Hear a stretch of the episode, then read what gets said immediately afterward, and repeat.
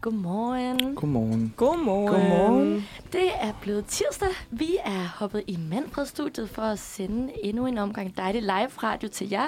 Og det er mig, Lene, der snakker. Og med mig i studiet, der har jeg Christian. Godmorgen. Godmorgen. Så har vi Karoline. Godmorgen. Og hvis man nu er en ugenlig tirsdagslytter, så hørte man jo i sidste uge, at Laura havde sin sidste sender. Men vi har hævet hende med tilbage en wow. aller sidste gang. Det var Snydt igen. prank. så øh, velkommen tilbage, Laura. Tak skal du have, Lene. Du kunne simpelthen bare ikke lige blive væk fra Manfred. Jeg bukker bare rigtig lidt under for gruppepres. Som jo også var et emne sidste uge. Som også var et emne. Man Lær at sætte grænser. Det gør jeg ikke. ja. Vi Ej, vi er glade for at have dig tilbage. vildt glade for, at du er her. ja, det Ja. var godt. Godt, godt, godt. Jeg er også er glad for at være her. Og så i dag er det vist dit sidste Ja, nu siger jeg stop. program. Hold. Ja. Lad være. Og jeg stopper jo egentlig også efter øh, den her omgang, men øh, Karoline og Christian fortsætter ja. Jo det her semester. Sådan lidt ved mod i dag jo. Ja, det er det faktisk lidt. Ja. Ja, men ikke, vi, vi har aftalt, at vi skal ikke lave for meget ananas og juice. I dag. Det var der ikke sidste uge. Ja, i stedet for, så skal vi igennem et vildt fedt program. Mm. Øh, lige her lidt senere, der skal vi snakke om horoskoper. Så skal vi selvfølgelig igennem vores faste tirsdag speaks, som er dagens dato og lokale nyheder. Så skal vi snakke lidt om øh, tatoveringer. Måske på grund af, at du har fået en ny tatovering, Christian. Yes. Jeg det er fingre. Så skal vi tale om det kinesiske nytår, som jo lige har fundet sted, hvis man har fulgt lidt med i nyhederne. Og så skal vi over i lidt mental helbred med Karoline. Ja, det skal vi i hvert fald. Og så slutter vi af med endnu nogle øh, faste speaks, som er saksen, anbefaling, og så til sidst farvel og tak for good Laura. Kæft, hvor lyder det godt, var. Det lyder Ej, det godt. bliver vildt hyggeligt. Men hvad med jer, Karoline og Christian? Er det længe siden, I har været inde og sende her i, uh, i Mandred? Fred? Mm. Det er det faktisk ikke. Jeg har været, jeg tror det var i forrige tirsdag, jeg havde en sender med øh, Frida og Emma, som Mm. var rigtig, rigtig hyggelig. Og det var, det var også en lidt sådan, man skal lige i gang igen, man skal lige starte efter øh, en god øh, eksamensperiode, god øh, juleferie og, og, og så videre. Men øh, jeg, er, jeg er back. Jeg er fyldt med energi. Jeg føler, det er jo lang tid siden, vi har været inde og sende. Men Det, det er det også, nemlig også for mig. ja, men det er også fordi, vi havde en... Øh, hvis folk har flyttet med, jeg kan huske det, så havde vi jo fire sendere, hvor vi optog på en dag. Vi langsomt ligesom blev mere bedukket, og jeg, jeg ved ikke, hvor tryg jeg er ved, ved sidste afsnit. Jeg har ikke lige hørt det endnu, fordi... Det er okay. Okay, okay. det. Fordi der var på et tidspunkt, det gik lidt ud af det sidespor. Men, fair.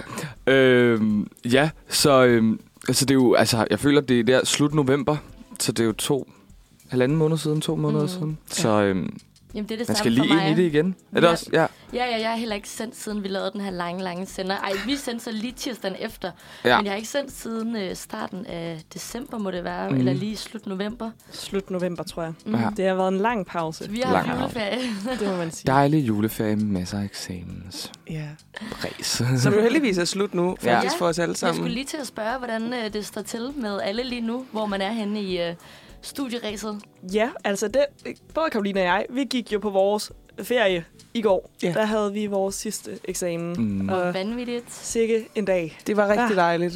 Ja. Og det var også, øh, altså det er jo først bagefter, man ligesom forstår, hvilket sådan pres det har været på ens krop. Også fordi vores eksamener lå sådan, ja, sådan rimelig sent, synes jeg selv. Altså den 23. januar er sådan langt henne i, man kan jo godt være, måske, det er jo hvordan man har det, uheldig eller heldig at få den måske lidt tidligere.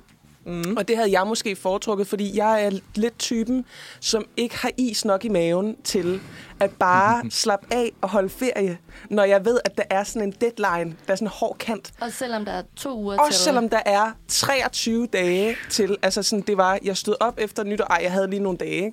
men den første uge var sådan her, i gang, jeg samler noter, sådan helt, Ja. ja. og jeg Ej, ved, okay. jeg ved jo godt, det er åndssvagt, jeg ved, det er dumt, men jeg kan ikke gøre andet. Jeg er et manisk vrag. Ej, okay. Ja. Ej, jeg, jeg øh, hopper i samme båd som Karoline. Seriøst? Ja.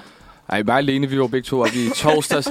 altså, Ja, hvornår gik vi i gang med det mandag? ja. Jeg kom rigtig i gang mandag. Ja. Og så sad jeg mandag, tirsdag, onsdag, og så gik jeg Ja. op torsdag. Jeg vil ønske, at jeg kunne have sådan en, en blanding af det. ja. Fordi jeg kan også godt, jeg synes også, der er også en del af mig, som faktisk synes, det er ret hyggeligt og, og spændende at sidde og, sådan, og forberede mig og læse op. Og blablabla. Men sådan, jeg tager det til sådan en mm. ekstrem grad, og det er bare ikke sundt. Og jeg har jo været et hulemenneske. Det betyder også, at i den kommende uge, der har jeg øh, tre brunchaftaler en frokostaftale, en aftensmadsaftale. Altså, det er jo nu, at jeg skal se alle mine venner, som jeg kan Nu se. skal jeg være Ja, sociale. jeg har forsømt dem så længe. Jeg kan godt se, at du shiner. Ja, jeg, jeg, ude. jeg lever. Ej, men så skal du... Øh, jeg lavede jo et kæmpe lifehack i år, og det var jo, at øh, vi havde jo en skriftlig eksamen, vi skulle aflevere i starten af januar, som jo så betyder, at man egentlig bare skal aflevere den online. Og så den her mundtlige eksamen her øh, til slut på måneden.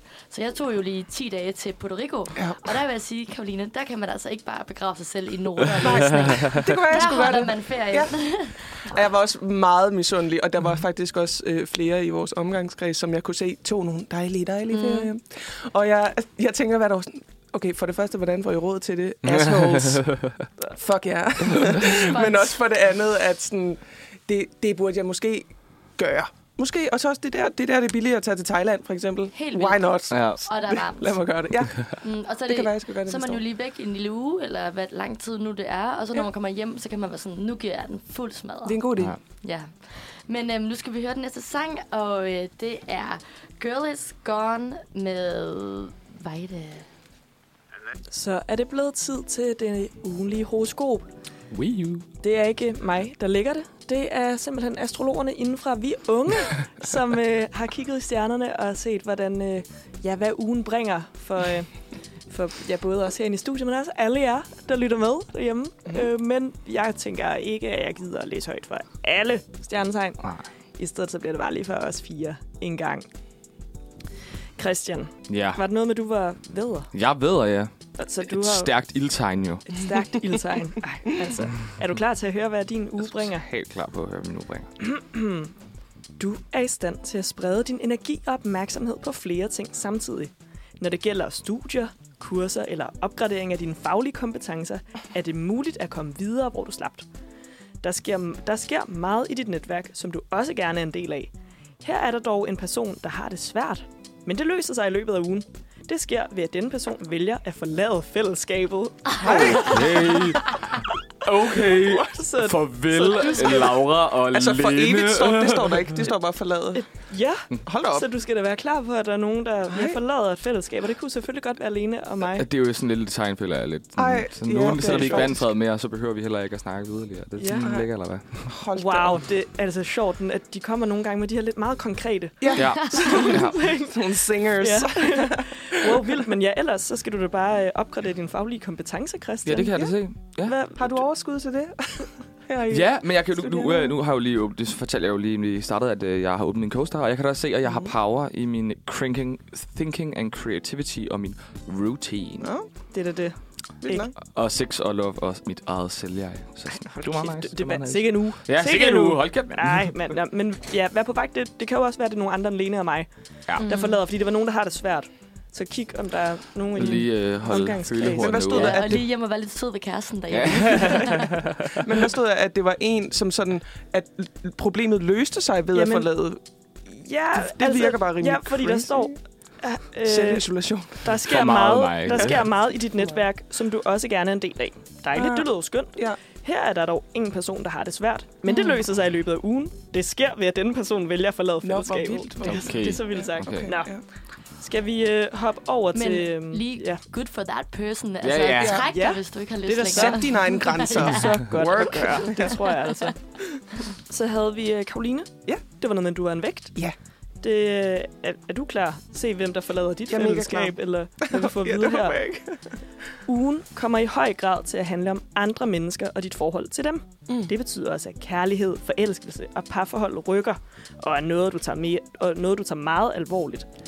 Det er muligt at møde en, hvor kontakten ser lovende ud for en fremtidig forbindelse. Kærligheden til børn er det også muligt at bruge kærligheden til børn er det også muligt at bruge tid og energi på. Midt på ugen er det bare dejligt at være sammen og nyde hinandens selskab. Okay, det giver faktisk super god mening, fordi I jeg nævnte jo lige lige før, nævnt. ja, at jeg har jo booket mig selv fuldstændig socialt den her uge her, så det giver super god mening. Og der er vildt mange i mit øh, øh, ja, nære bekendtskab, som lige har afsløret for øh, mig og min kæreste, at de er gravide. Uh. Øh, og alle er sådan... Og jeg ved ikke, hvad fanden der sker, men så, er der, så sker der sådan en bølge af, at vi lige pludselig sidder sådan en masse par, og det bliver meget voksent og sådan åh, mundant nærmest. Og så sådan, de er så glade, og det er jo så dejligt, og vi er glade på deres vegne. Men så, så lige pludselig bliver der sådan et blik, der falder på os. øh, mig og min kæreste. Og så er de sådan, ja. Og de siger ikke noget. Det er ikke fordi, jeg er sådan, at, at det ikke også er jeres tur. Men det, er- det er som om, at det ligesom ligger i kortene. Og der har vi prøvet at holde det lidt skak. Vi har prøvet at holde det lidt for døren. Og bare være sådan glade på andres vegne. Så kærlighed til børn på andres vegne. Ja. Du er ikke selv, mening. du er ikke selv skruk endnu. Nej, nej, men jeg har da også sådan... Hvis universet vælger, at jeg øh, bliver lige hovsa hovsa gravid, så er det universet, der har valgt min baby. Og så tror jeg, at øh, det er sådan, det skal være. Okay. Fordi jeg tror, det, det der er sværest for mig, det er sådan at sige, no. Er det no? Nu. Fordi, Prøv ja, at overveje, hvis om, nogle, altså om en måned, og så får du ikke menstruation, eller altså om... Ej, okay, ja, lige pludselig, og så tæller der man tilbage, og bliver Ja. sådan helt, wow, det skete faktisk i uge 4 i januar. Ej, jeg vil Hvis sige, jeg holder ret. den lige bacheloren, der er sådan, det er babyfrit. Ja. Måske en kandidat? Nej, jeg ved det ikke. Jeg ved det ikke. Det er sgu altså vildt at tease om Ja. i radio. Der er en solid SU i hvert fald, hvis man er prego Ja. under, under Godt uddannelse. betalt sig. Skal vi lige høre Lene om dig, som er fisk? Ja. Ja. Du har masser at se til, men det er ikke noget, omgivelserne bemærker, så derfor må du ikke forvente, at andre tilbyder deres hjælp, medmindre du beder om det. Hvis omstændighederne kræver det, arbejder du gerne diskret og lidt i det skjulte. En belønning eller højdepunkt når du midt på ugen. Din tid og lyst til at være mere social mærker du fredag, hvor du let tiltrækker andre på en charmerende façon. og hvis der er noget, Lene gør, så er det altså at tiltrække andre Ja. på en charmerende façon. Ja, det, det kan godt skrive.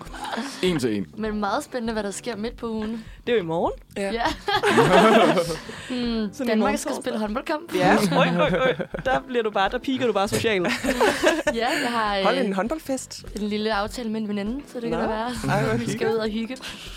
Ej, men jeg er jo ikke den store... Øh, jeg har jo ikke så meget tiltro til horoskoperne. Ej, Men det lyder dejligt. det lyder da så dejligt. Du er da en charmetrol, Lene. Ja. Ej. Nå, man skulle lige være et skarn, hvis ikke man også lige læste sit eget Ja, Jeg skulle lige til at spørge, hvad siger med dig selv, Laura? Og jeg er tyre, og jeg får dette at vide. En situation fra weekenden hænger ved først på ugen. Du er overbebyrdet, men vælger at hænge i for at nå, hvad du har lovet. Ved ihærdigheden er en smule held. Ved, ved ihærdighed og en smule held når du også, hvad du har sat dig for. Er det på jobbet, du er presset, bliver det en, ab- en arbejdsom uge, men hvor du når målet lige inden weekenden. Du ser ind i weekenden uden aftaler, der binder sig, og med tid, og med tid til at gøre lige præcis, hvad du har lyst til. Okay, det lyder meget godt. Helt ærligt, det er jo faktisk en til en. Nå. Fordi i den her weekend, der lover jeg, Christian, at jeg nok skal være med på Manfred Tirsdag i dag. Og, I hov, en solid brænder. hov, så, og det, jeg, jeg har hængt ved. Jeg har virkelig tænkt, fuck, det gider jeg ikke, fuck, det gider ikke. og alligevel holder jeg, hvad jeg lover, jeg har i dag. Sejt. Og, øhm, og jeg havde da en lidt presset dag i går på job. Og jeg tænker, at der kommer lidt mere i løbet af ugen. og jeg har, skal være der sidste gang på torsdag for den her uge. Og jeg har nul planer i weekenden. Whoop. Altså, det er jo... Altså, vi unge er æder med med De er spot on. on the money med de her... Var det vi unge? Ej, men Altså- øh, tak for horoskoperne. Ja. Det lyder som, vi får nogle dejlige uger, os fire her. Meget positiv. Og øh, vi glæder os til at høre mere om babyplanerne, Karoline. Ja. Nu skal vi høre, hvor er skygge? Det er lyden af noget bestemt. Yndlingsindlægget. Det er lyden af dagens dato, uh. hvor vi kigger tilbage på den 24. januar igennem tiden og hvad der er sket. Vi starter helt tilbage i år 1712, Hold da. da Frederik den Store, preussisk konge, bliver født. Tillykke, Frederik. Tillykke. Så hopper vi videre til 1916. I Montana, USA, registrerede man en temperaturforskel på 56 grader inden for kun et døgn. Hold da op. Wow. Det gik fra at være 7 graders varme om dagen til at falde til minus 49 graders kulde om natten. Hold da kæft. Ej, hvor er det voldsomt. Shit, Mm. kan man slet ikke forestille Fuck, sig. det er Nej. koldt. Og så i Det er- Montana er det ikke... Nå, ej, Ja. sindssygt. Det er også den største målte temperaturforskel i verden. Mm. Så hopper vi videre til 1965. Winston Churchill, britisk legendarisk premierminister, døde på denne dag. Han var premierminister i Storbritannien fra 1940 til 1945 og igen fra 1951 til 1955. Han betragtes i hvide kredse som en af de største ledere i krigstid. Og da han døde, tilbød dronningen ham en statsbegravelse, som tiltræk det største antal, eller nogen mener det største antal af verdens statsmænd, som nogensinde var samlet Okay, Sindssygt. sindssygt. på denne dag. Rip. Kondolerer. Mm. så hopper vi videre til 1972. Her døde kong Frederik den 9. Det er løgn. Her blev kong Frederik den 9. af Danmark begravet Ah, i Roskilde Domkirke. okay. Hometown. Så hopper vi lige 12 år frem i tiden til 1984. For her kom den allerførste Apple Macintosh computer i handel. Altså, hvor den kunne sælges til den helt almindelige gængse forbruger. Og det var jo, til dem der ikke ved det, den første masseproducerede kommercielle computer, som havde en grafisk brugergrænseflade. Og det betyder jo egentlig, at førhen, der skulle man bruge alle mulige kommandolinjer. Jeg forestiller mig lidt det, som om, at de, folk sad og... Øhm, ej, nu glemte jeg lige Koder. kodet, ja, og programmeret, når man bruger computer. Mm. Men den her allerførste Apple Macintosh kom med et system, hvor man kunne klikke på ikoner eller billeder, for at komme hen til de sider, man gerne vil have, eller få de her programmer op at køre. Så det var jo revolutionerende for den brugervenlighed, vi kender i dag. Det er bare fedt. Lidt medienews. Det er også altid godt. Mm. Så hopper vi til 1997, for på denne dag, der forsvarer supervægtsbokseren Brian Nielsen sit verdensmesterskab i Brøndby Hallen. Hey, wait, wait. Brian. Sejt. Sejt, sejt, sejt. Og så hopper vi til den sidste dagens dato. Og det var i 2012, der blev prinsesse Athena, dansk prinsesse, født. Så tillykke til hende. Du bliver Eller- 11. Og det er nemlig fordi, nu siger vi lige, nu sagde jeg prinsesse Athena, men det hed hun jo faktisk kun indtil den 31. december 2022. Drummer! For med det nye år trådte også en ny titel i værk. Og det er jo, at øh, prinsesse Athena, hun er den 10. i arvefølgen til den danske trone, og hun er barn af prins Joachim og prinsesse Marie, og skal nu tiltales hendes excellence. Okay. Så tillykke til hendes excellence. Tillykke, Athena. Ja. Din excellence. Håber, du klarer det. Ja. Jeg synes, det er lidt Nej, det må være, det må en være presset, hårdt for dig. presset familiefødselsdag. Skud ud. Men øh, det var lige dagens dato, så alt fra nogle øh, store konger er blevet født til små førhenværende Ja. prinsesser havde fødselsdag. Begivenhedsrig dag, må man sige. Det er det, og det også, jeg synes faktisk, det er lidt sjovt. Nu sad jeg jo lige og forberedte det derhjemme i går. At den her, nu sidder jeg jo selv med en øh, MacBook Pro, den øh, nyeste model med touchskærm og det hele. Ja. Hvordan at den allerførste Apple Macintosh kom i handel i dag i 1984, og vi så står nu Ja. her med øh, de her Mac-computer overalt. Ja, Ja. det er det. 39 år siden. Hvis man troede, at, at altså, Apple bare er sådan lidt et, et trendy ting, så, så er det det altså ikke. Det har virkelig Ej, været fandme- revolutionerende. Det er fandme brugervenligt, mand. ja, det må Jeg- man sige. Det er jo, det er jo, det er jo endt i den situation, jeg har gået, kørt, kørt Apple i, i mange år nu. Øh, jeg kan ikke en Windows. Altså, jeg ved ikke, hvordan jeg skal gøre nogle gange. Nej, man bliver sådan Jeg nærmest sådan, ordblind. Hvordan ja. kommer jeg ind? Altså, der er Ja. et eller andet galt. Hvordan Ja. fikser jeg det? Jeg forstår det ikke. Også når man laver det skift. Altså nu, øh, jeg købte jo en Mac-computer til at studere. Mm. Men når man så først har lavet det skift, you can't go back. Ja. Once Mac, Once you you... can't go back. Mm. og det kan lige side, at tilføje som sidenote, at da den her computer kom i handel i 1984, der var det også første gang, man så funktioner som at gemme, flytte eller slette filer ved at klikke og trække iko- ikonerne rundt på skærmen med et pegeredskab, som der blev døbt en mus. Ej, det er vildt. Altså, Steve Jobs. han, havde bare, han var bare on fire, var Ja, han. Selvom man man var en psykopat, måske. Så muligvis. Huh. Det var han nemlig. Ja, angiveligt. Allegedly. Men det var øh, alt for dagens dato her, 24. januar. Nu skal vi høre Common Cold med Nico Collin. Så skal vi videre til det næste faste indlæg her på Manfred Tirsdag. Og vi skal til nogle lokale nyheder. For ligesom, at vi bliver lidt åbnet op, og det hele ikke bliver sådan noget københavnerfis, og vi kun ved, hvad der foregår i vores hovedstad. Så i dag, der skal vi øh, til grænselandet. Vi skal til øh, Sønderborg. Yes. Øh, og, øh, og dufte lidt til, hvad der sker dernede. Og jeg må altså bare lige sige sådan, jeg synes sgu, det var lidt svært. Nå, Der sker ikke så meget. okay. Men En stille by. ja, Det er ellers en stor by. Det er jo en købstad. Ej, det er det ikke. Det er vel også øh, relativt om, hvad der er meget. Eller, altså, det kommer jo an på, hvad du definerer som, at der sker noget. ja det er rigtigt nok. Men, øh, men øh, Subjektivt. det er meget subjektivt. Jeg er jo bare sådan en bydreng, der bare er vant til at blive skudt over det hele, og så går det Ja. videre. Og det sker der måske ikke, men der sker jo nok mange andre fede ting. Ja, jeg har i hvert fald øh, taget lidt med. Og øh, de har meget tilbud, synes jeg, sådan helt kulturmæssigt. Okay. Så vi starter.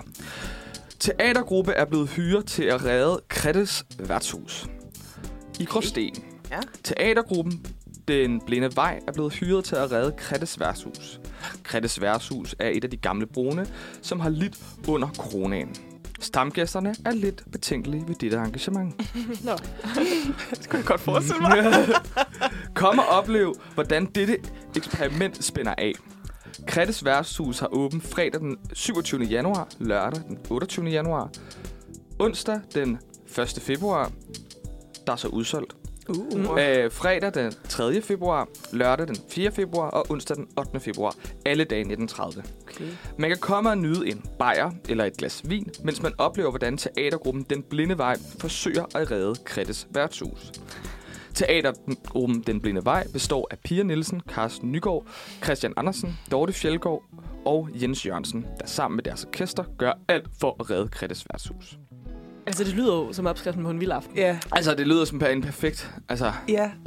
Også fordi, at altså sådan, jeg- kommer jo selv fra, ej, det er ikke så sønderjylland men sådan, det, det er en ting, det der med, at sådan, så inviterer vi lige en, en teatergruppe, og så kan de skabe noget opmærksomhed. Og det er jo altid en teatergruppe, som er lige så ukendt som selve stedet, der, som sådan, ligesom kommer forbi. Men det bliver altid, synes jeg, uanset også om kvaliteten på de her ting, så bliver det altid sådan sjovt og, mm. og noget andet. Og det synes jeg da er et godt tiltag. Altså, det, det kudos. så hvis man lige har øh, en, øh, en dag ledig, så kunne det være, man lige skulle se Smut til Sønderborg. Krette. Lige smut til værtshus, så er det et godt teatergruppe. Okay. Det. Næste nyhed. Kender du Danmarks måske sejeste idrætslærer? Hun er fra Sønderborg. Oh, godt. Oh. En idrætslærer fra Sønderborg er blandt tre kandidater til at løbe med titlen Danmarks sejeste idrætslærer, som uddeles af Danmarks Idrætsforbund. Så står der lige Sønderborg, fordi det foregår i Sønderborg. Ja. Ja. Først var de knap 400, men nu er der kun tre kandidater tilbage i opløbet om at blive Danmarks sejeste idrætslærer. Og en af dem er fra Sønderborg. Hendes navn er Lene Stengård Meier, og hun underviser på Humlehøj Skole. Jeg kniber mig selv i armen. Det gør mig stolt, at der er andre, som har bemærket mit engagement og arbejde, udtaler hun i en pressemeddelelse fra Danmarks Idrætsforbund, Idrætsforbund der står bag prisen. Når Lene Stengård Meier trækker i træningstøjet for at undervise eleverne i idræt, er det vigtigt for hende, at alle er med. Derfor går hun meget op i, at hendes timer byder på andet end at spille fodbold eller andre konkrete boldspil. Ofte øh, anvendes forskellige delelementer for de forskellige idrætsgrene. Den taktik har Lene Stengård Meier valgt for at sikre, at alle kan være med på trods af forskelligheder. Fokuset på inklusion er også noget af det, der fremhæves i indstillingen til prisen. For mig er det også vigtigt, at eleverne anerkender, at man kan være med på forskellige niveauer, og at det er okay, at vi ikke er ens, eller at vi ikke har samme læringsgruppe, siger den sønderjyske idrætslærer. Jeg tror, Nå. at Lene er en rigtig god idrætslærer, og jeg håber, hun Mm. mm. vinder. Og, og meget apropos, så, så havde jeg jo selv en idrætslærer, som alt sammen gav 12 til alle drengene, fordi de var drenge, og 4 til pigerne, fordi at vi var jo slet ikke ikke spille lige så... fodbold. Nej, så fucking godt. Så good for you, Lene. Ja. Jeg Øh, super elsker fedt. Appreciation post for lærere. Ja. Altså, ej, jeg elsker det. Og hver gang jeg hører og ser, ser sådan noget, så får jeg bare lyst til at være lærer og bare ud og forme mm. ungdommen. Og åh, jeg elsker den, lærer, Ja. når lærerne gør det godt. Ja. Og elsker også, at der i, i de her små, sådan lidt mindre øh, aviser, er plads til sådan nogle nyheder. ja, Det, det, det er hjertevarmende. det er det, det er. præcis. Og hun har været idrætslærer siden år 2008 og underviser udover i matematik og svømning. Og så er der et meget fint billede af hende. Sådan en lyshåret, middelaldrende dame. Flot middelaldrende Ja, dame. det må man sige. Ja. I sådan Ej, hun er skide Sporty. god. Ja. Is- nej, ishockey. Idrætslærer. Ja. Kæft, hun er god Jeg, jeg, krydser, jeg krydser for hende. Jeg krydser for hende. Vi går tilbage til noget mere kultur. Øh, og nu omhandler det Nordals Musikfestival. Har fået programmet på plads. Store navne kigger forbi. Okay. Billetsalget går for rygende til årets festival i Nordborg. Øh, Partavbilletterne er allerede udsolgt, og det svinder både i fredags- og lørdagsbilletterne. Programmet for Nordals Musikfestival 2023 er nu offentliggjort, og blandt øh, de i alt 20 artister finder man blandt andet Drew Sigamore, Clear the Kær, Ice Kid. Så synes jeg, det er ret grinerende, at Tørfisk også spiller. Det havde det ret grinerende over, da jeg læste det i går. nok, nok. Øh, og Benjamin Hav. Nå, Øh, det Sikke sig- et crowd. Ja, ja, ja. Altså, Altså, der er lidt for blandet ikke? Vild efterfest. Ja. Det er sikkert at sige, at det bliver garanti bliver en festlig stemning på festivalspladsen til sommer, lyder det fra festen, festivalens PR-gruppe. Det næste skridt i musikprogrammet er at få samlet programmet til Outsideren, øh, der strækker sig over torsdag, fredag og lørdag den anden weekend i juli. Her vil programmet primært bestå af amatørmusikere og forskellige hold fra musikskolen. Flere gamle kendinger. D.A.D., Jonas Smith, Mike Anderson er de andre topnavne til, øh, til næste sommers festival ved Nordborg Slot. D.A.D. og Jonas Smith spiller på Parkscenen om fredag, og Mike Andersen spiller på Gårdscenen om lørdagen. Kato har også tidligere gæstet festivalen, hvor han i 2019 lukkede Gårdscenen. Øh, når han vender tilbage i år, er det på den store scene, Parkscenen, lørdag aften. On fire. Ja, ja, Det og dejligt. Aksglæde som med hits som Giv lys igen, Promille, Romantikken, Næste Sommer og Fantom. Fantom om følelser. Er det sådan? Fantomfølelser. øh, er ny på festivalen. Øh, bandet spiller på gårdscenen om fredagen. Altså, det lyder fedt. Ja, Det lyder altså, det som et sted, vi godt kunne tage hen. Ja. Og, og der er... Var det det? Als. Als, ja, og der var... hvor f- Jeg har lige springet lidt i den, fordi der var nogle ting, der var lidt kedelige. Mm. Jo, der, er- der er øh, 3.400 partnerbilletter og 1.000 enbilletter, endagsbilletter til salg. Og den har siden 2015 været udsolgt hvert år. Så, så det er nice, men det er en lille festival, Det synes lyder jeg. også godt, jo. Jeg tror, at min, øh, min øh, søster i- engang var på netop den festival, og hun altså snakker virkelig godt om den, hvis det er den. Jeg tror, det er den. Hun havde sådan noget med at tage derhen med sin højskole og sådan noget. De, Nice. det, var, det var anbefalesværdigt. Ja. Men jeg synes også, at nogle af de der små festivaler kan ret meget. Jeg har været på Mm. mm. Heartland Festival Ja. sidste år, og skal det igen i år. Og det er altså virkelig også en fed festival over, selvom den er mindre end, end Roskilde. Mm. og smuk og så videre. Nå, nu er der drama i øh, Sønderborg. Så vi tager den sidste nyhed, som er en, en spicy en. Snød ældre borgere til at udlevere deres scankort. Oh. Kan du genkende denne mand? Åh oh, nej. Ej, det har jeg godt læst om. Ordensmagten er i øjeblikket på jagt efter en mand, der mistænkes for at stå bag flere bedragerier, der primært har været rettet mod ældre borgere. I alt har man modtaget 13 anmeldelser om hændelser i Sønderborg, Åbenbro og Esbjerg, øh, som man formoder øh, den samme gerningsmand står bag, skriver Syd- og Sønderjyllands politi. Bedragerierne er i samtlige tilfælde begået på den efterhånden velkendte måde, hvor gerningsmanden henvender sig til borgeren telefonisk og udgiver sig for at være fra vedkommendes bank, hvorefter han oplyser, at deres konto er blevet hacket. På den måde er det lykkedes ham at overbevise ofre om, at de skal udlevere deres dankort og pengekode, som en eftermidler havde penge på. Uheldigvis for gerningsmanden øh, overvåger bankerne deres hæveautomater. Hvorfor politiet nu kan offentliggøre fotos af ham. Der er tale om en mand, der taler dansk uden accent. Han har desuden karakteristiske Nike-sko på med en grøn stribe. Kan man genkende manden eller have andre oplysninger i sagen, bedes man kontakte politiet på telefon øh, 114. Og vi har at gøre med en, øh, en let og rødhåret mand. Dreng, vil jeg nok mere sige. Øh, med blå briller, blå skjorte og blåt mundbind. Han lyder som... Altså, det lyder næsten filmagtigt, eller sådan Mm. rødt hår, blå briller. Øh, men føj, altså, Ja. ja. skam Åh, dig. det er strengt. Ja. Åh, det er så strengt at udnytte de gamle. Præcis. Men jeg synes også, det er det der med, at han dukker faktisk fysisk op Mm. ved, ved deres huse. Altså Ja, sådan, det de har er- jo stået puha. ansigt til ansigt med ham. Det er, det er skørt. Ja. Pas på derude. Ja. ja. Og ikke på udgive festival. noget, hvis... Ja, pas på festival, og så pas på, at du ikke øh, bliver snydt Ja. af folk, der ringer til dig. Og tak for de lokale nyheder. Nu skal vi høre Mermaid, Be- Between Mermaids and Me af HMS Spiegel. Underlæg, undskyld. Nå, januar er jo lidt en, øh, en, en spøjs måned, hvis, øh, hvis man går på uni. Det er jo eksamensperioden for os, og vi har jo lige snakket om, at vi altså er færdige med eksamensperioden. Mhm. Men det er jo lidt sjovt, fordi at juleferien, eller sommerferien, der har vi jo alle sammen ferie på samme tidspunkt, og det deler sig ligesom ud Og man over har- nogle måneder. Fri, fri. Fri, fri.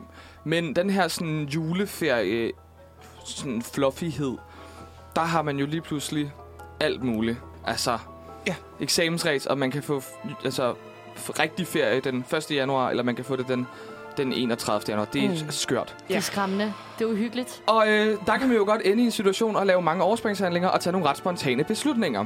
Og det er sket for, for mig. Hvad har du lavet, Hvad har du Christian? gjort, Jeg har fået en tatovering. Ej, hvor dejligt. Okay. Mega dejligt. Mega dejligt. Men også øh, sp- spændende. jeg elsker det. Jeg elsker det, Lene. Jeg elsker de Det er Lene, der er. DJ i Øhm, dag, og hun Christian. styrer altså den pult virkelig, virkelig hårdt. Og mit, mit, mit, min ting med tatoveringer, jeg, jeg, har, jeg har jo nogle stykker. Ja, for det, hvor mange har du i forvejen? Jeg har... Det er jo mm, 12, 13, Sådan. Det 14 tror jeg faktisk ikke, jeg vidste, det var stykker. så mange. Ja, jeg har lidt rundt omkring på kroppen og sådan på foden og på alt. Oh. Jeg har nogle forskellige steder. Ja. Øhm, men har kun sådan noget fire synlige. Okay. Når jeg bare har t-shirt Jeg på. skulle lige til at sige, hvad betyder det? Nej, men når man, man kan se den, Ja, så bare ja, har en okay. t-shirt på. Ja. I get it. Ja. De andre er under huden. Altså, jeg har kun placeret den rundt om min kønsdel. Ja. Mellemkødet lige Jeg skal på. lige være sikker på, at ingen ser den. Ja. Ja. Øhm, og min situation er jo, jeg synes jo nogle gange, det er lidt svært at snakke om tatoveringer. Mm. Fordi at vi alle sammen har først og fremmest meget forskellige smag i tatoveringer. Nogle har tatoveringer, nogle synes, det er flot, noget synes, det er djævelens værk, Ja. som min farfar har, har leveret den en Nå, gang. hold da. Øhm, og det er det, jeg synes, vi skal snakke lidt om nu her. Fordi at jeg synes jo selv, at mine tatoveringer er for nice. Og så var vi til noget, noget fødselsdag i lørdags, og alle siger, eller i fredags, fuck, den er nice. Fed tatovering, og jeg er jo helt, "Mm, tak, hvor er I fucking søde. Og så kommer jeg hjem, og så er jeg sådan, "Mm, de lyver. Nej, Christian. Nå. De tør ikke at sige til mig, den er. De tør ikke at sige til mig, den er. Og så fortryder jeg over min spontane beslutning.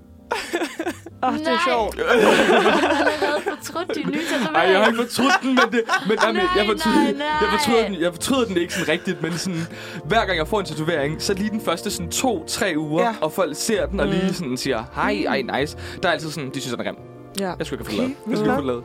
Altså, kan det lidt, altså, har det lidt samme effekt af, sådan, hver gang jeg bliver øh, klippet, for eksempel, øh, for en, og, så, og, sådan, og tænker, jeg tænker det her hver gang, fordi jeg er sådan en type, der bliver klippet en gang om året, fordi jeg gider ikke bruge penge på Mhm. at gå til frisør. Og så siger jeg altid, nu skal der ske noget. Der skal ske noget spicy. Ja. Og så sker der noget spicy, og det gør der jo aldrig med mit hår. Altså, det kan være langt, og så kan det være mindre langt. Altså, det er det, der sker, ikke? Altså, men når jeg så kommer ud derfra, så tænker jeg, fuck, jeg skulle aldrig have ladet mig klippe, og jeg skulle aldrig have sådan sagt, at det skulle være spicy. Og så går der de der to uger, hvor jeg tænker, alle synes, jeg er grim. Jeg er grim. Grim, grim, grim, grim. Ej, er du bare pænt Er det den samme-. Tak.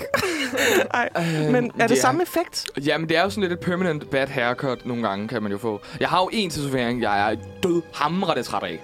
Åh. Men Den er jo ret synlig. Den er her på, min, øh, på mit... Øh, nu viser jeg den lige. Den Hvad er her på min det? forarm. Jamen, det forle, det, den er jo først og fremmest placeret i en Okay. totalt fucked sted. Så man kan ikke rigtig vise men det er en solopgang sådan på undersiden af min forarm. Kalder man det? Er det ikke et Ja, meget godt måde at forklare og det er op fra havet. ikke? Ja, lige præcis. Sådan en solopgang for havet. Ja. Men sådan, problemet er, at hvis jeg skal vise den til folk, så skal jeg sådan vride min arm. Ja, den er sådan lidt... Øh, den sidder sådan lidt... Den er ikke direkte på underarmen, og den er ikke direkte på... For, den er sådan Nej. på siden. Ja, Ja. Ja, det kan jeg godt Lige se. sådan- Ja. Men, er Ja. du træt af den på grund af placeringen, eller på grund af motivet? begge. Åh, oh. ak, ak, ak, ak. Jeg synes jo, den er cheesy. Du er ikke en sunrise girl mere. Ja, jeg fik, jeg fik den jo lavet i en, en god brændert. Altså, det, er jo aldrig, det er jo også en dårlig beslutning. Ej, det er da vildt sjovt også. Jeg synes også, det lyder lidt sjovt. Ja. Nu er den der jo i hvert Ja. fald, og nu er der Ja. ikke så meget at gøre ved det. Og det er jo det sådan... Din nye tatovering, Christian, hvad forestiller det?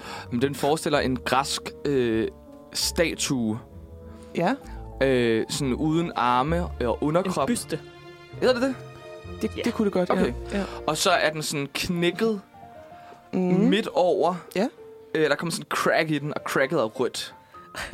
Og Da jeg ser den, så siger jeg jo, er det en knæk cancerblomst? Ja, Hvilket nobel valg. det er rigtigt. Ja. Der skulle da ikke knække nasser på den i midten. ja, men det, og det så tænkte jeg bagefter, åh nej, Laura, det var da godt nok dårligt sagt, da det viste altså, at det ikke var en cancerblomst. Er der en, altså sådan en... Øhm, er det noget som sådan... Jeg ved ikke... Nu har, jeg har ikke selv øh, nogen tatoveringer. Og jeg ved ikke, der er nogen, der sådan ligger super meget sådan... Den her fik jeg, fordi min mor engang sagde til mig... Vær stærk, og derfor er du en due. Og så fik jeg en kæmpe due på mine ribben. Eller sådan, så er der nogen, du ved, der lægger fucking meget mening ind i alle deres Mm. tatoveringer. Og det skal give en større mening og være betydning. Eller er det sådan noget, du går ind og siger... Jeg ved ikke, hvad jeg vil have. Øh, kunne lave en fed ting. Og så siger han, hvad med en græsk byste? Og så siger du, ja, det Der er lyder sgu meget fedt. midt over. Ja. altså, øh, ja, det er lidt forskelligt. Jeg Ja. har en, der betyder noget, måske sådan to. Mm-hmm. Det ene, det er Harry Potter. Ja. jeg er meget stor Harry Potter-fan. Og, øh, men den her, jeg lige har fået lavet, det er sådan... Fandt den på hendes Instagram, Ja. og var sådan... Den er om, flot. tak. Ja. ja. Og så fik jeg den lavet. Det, Ja, er så fedt, det lyder meget fedt. Så det er meget sådan spontant, og ikke så meget mening i det. Ja. ja. Men du har jo også tatoveringer, Laura. Ja, det har jeg. Jeg har to. Ja. Jeg vil gerne have flere. men øh, jeg har jo netop fået den der vide af min mor. Du ødelægger din krop, Laura. Din krop, din smukke Det er krop. så vildt den- at sige. Du øh, forpurer den. Hvor er det grimt. Øh. Men øh, ja, og jeg har to, og de er lidt meningsfulde. Det er jo... Øh, jeg er jo biavler, eller nu er jeg avler til døde bier. Så Det er også en men, øhm, historien, ja. det er en helt anden historie til en helt anden dag. Men ja, så jeg har nogle bitatoveringer. Jeg har øh, min allerførste tatovering, som øh, var en lille humlebi nede på min ankel. Og så har jeg øh, et bistade Ja. oppe på min øh, skulder. Skal vi snakke videre om tænker- det efter noget musik? Det tænker jeg faktisk lige, vi skal. For der er jo også For noget det historie vil jeg det. gerne høre mere om. Det kan jeg godt forstå. Så skal vi høre koldt udenfor med Nyx. Vi skal over til dine tatoveringer, Laura. Ja. Og du havde en bistad på armen og en bi på anklen. Ja, lige præcis. Ja. Og Og- hvordan er historierne med dem? Historien med dem, det er jo, at de, jeg har fået dem, fordi at jeg var biavler. Og altså, min første tatovering, bin nede på min ankel, den fik jeg før jeg overhovedet blev biavler, fordi jeg ligesom sagde, nu committer jeg mig. Når jeg har fået en bi på min ankel, så er jeg nødt til at være biavler. Øhm, fordi det ville jeg bare pisse gerne være, men jeg kunne først blive om et år senere, agtigt. Og så også fordi, at den ishockeyklub, jeg spillede i på daværende tidspunkt, skiftede fra at hedde Herlev Hornets, altså Herlev Vipse, til bare at hedde Herlev Ishockeyklub. Så vores maskot havde ligesom været en vips, men vi kaldte den altid for bien. Så vi var lige nogle stykker, der lige fik en bi tatoveret øh, oh. i ren uh, honor til Så den har sådan dobbelt mening, faktisk. dobbelt mening. Ja. Både, øh, ja, både biavling og så øh, bien på brystet, ikke? Men altså, det bare på anklen, den ligger. Og så har jeg simpelthen min tatovering nummer to, som er den, jeg er allermest glad for. Fordi øh, det er faktisk ham, der har tatoveret den. Det skulle være ham, der tatoverede den. Altså, det er, og det er bistad op på min øh, overarm, højre overarm. Fordi jeg simpelthen bare har været så vild med hans stil, lige siden jeg så noget fra ham første gang. Og min plan havde faktisk været, at det var også ham, der skulle lave min allerførste tatovering. Men han bor i Stockholm. Åh, hvor vildt. No. Hvad? Så man er jo nødt til at rejse efter det, og 18-årige Laura rejser jo ikke efter en tatovering, når hendes mor i forvejen er sådan, fuck, det, Det er bare ikke have." grimt, Laura, det, er- det er dårligt, og hvad er det, jeg skammer mig. Nej, hun skammer sig ikke. Men hun øh, er i hvert fald ikke meget for det. Så jeg var sådan, nå, åh, så må jeg bare få Will en anden god gang. Og så øh, for to, halvandet år siden, der tænkte jeg, nu er det nu. Nu skal jeg til Stockholm. Tog en veninde under armen, sagde, vi tager til Stockholm. og Hold. Jeg booker hos Will. Vildt. Og så tog vi en tre tur til Stockholm, øh, for at jeg kunne få min tatovering. Ej, hvor sejt. Nej, okay. Vildt nok. Ja, og jeg er bare så glad for den. Jeg må sige, den er virkelig også altså, en særlig. Man kan godt se, at det er noget særligt. Altså, det er ikke en, Ja. ja. en tatovering, man ser så tit. Nej. Det er, altså, selve bistadet er lavet sådan i træ, kan man se. Mm. Og det er lavet med sådan nogle bitte, bitte små sådan detaljer i træet, Ja. ja. som jeg sådan, tænker må være mega svært at Man Det lave. kan må have se årene. lang tid. Ja, man kan virkelig meget se årene, og det er ret Ja. fedt. Ja, det er meget flot. Det er ret fedt. Og, hvis, og, det kan man, og det er det eneste, der er lidt ærgerligt ved den her, det er, at man ikke kan se det så meget, for det var faktisk noget af det, som jeg var allermest keen på ved hans tatoveringer, det er, at når han laver bygninger og sådan noget, så er der ligesom en sjæl i, kalder jeg det. Mm. Så er der ligesom altså en sort monster sjæl der hænger ud af det med små øjne. Mm. Og min har også små øjne, men nogle, nogle af hans Nå, tatoveringer ja. kan man se det mere end andre. Man kan ikke se det så meget i min, fordi der er ligesom ikke nogen hænder eller hvad man skal sige, der stikker ud og ligesom indikerer, hov, der er der en sjæl eller et væsen inde i det her Mm. bistad. Men er det de der Men jeg ved to det. sådan De blege, to blege prikker, du har der? her. yes, lige ja. præcis. Nogle øjne, der kigger Ja. ud af bistadet. Ja. Men altså, jeg elsker stadig den her tatovering, og jeg har jo faktisk også øh, for et par uger siden skrev jeg til Will igen, og var sådan, Hello Will, uh, can I come by to get a new tattoo from you? I want a cat that is knitting. Nej. Fordi han laver også sådan nogle flotte katte, altså. Og jeg vil bare ønske, at han boede i Danmark. Det Men det er sige. også fordi, at det ikke i forvejen er ret dyrt at få en tatovering. Jo. Men Jo. du vælger lige at spice den op ved Ja. at gøre en 3-dages tur Ja, til Stockholm ekstra ud af det. Jeg laver en lille, en lille rejse. Så nu kræver det Et både transport, overnatning Ja. og mad. Lige præcis, men jeg har faktisk fundet ud af, at jeg kan jo godt, man kan jo godt nå det bare på en dag. Da jeg sad og kiggede her, var jeg sådan, "Nå, men hvad skal jeg lige få den lavet her efter eksamen -agtigt? Så kan jeg lige... lige Flyv om hurtigt morgenen, få den lavet, Ja. og flyv hjem. Ja. Tog du tøjet, eller fløj du der? Dengang, der øh, fløj vi. Ja. Fordi Mm. min veninde var ikke lige den store uh, togpige. Og, så, og nu har jeg også kigget for nu tænker jeg, nej, når jeg gør det selv, så kan jeg sgu da godt lige tage toget. Hvor langt er det? 5 10 Ja, det er fem timer cirka. Men det, hvorfor skal det være så dyrt? Ja, Ej, ikke fordi at det er jo netop det, som Lene siger. Altså, en tatovering er jo i forvejen lidt dyr, og så også lige spice den op med transport. Penge! Ja. Men øh, ja, jeg kan sgu anbefale Will. Det er også ham, der har lavet øh, en af PewDiePie's tatoveringer. Det var der, jeg så Nå, ham. Det var i. PewDiePie's video. Så da jeg lå der, så tænkte jeg, kæft mand, PewDiePie har også lige på den Oj. her penge.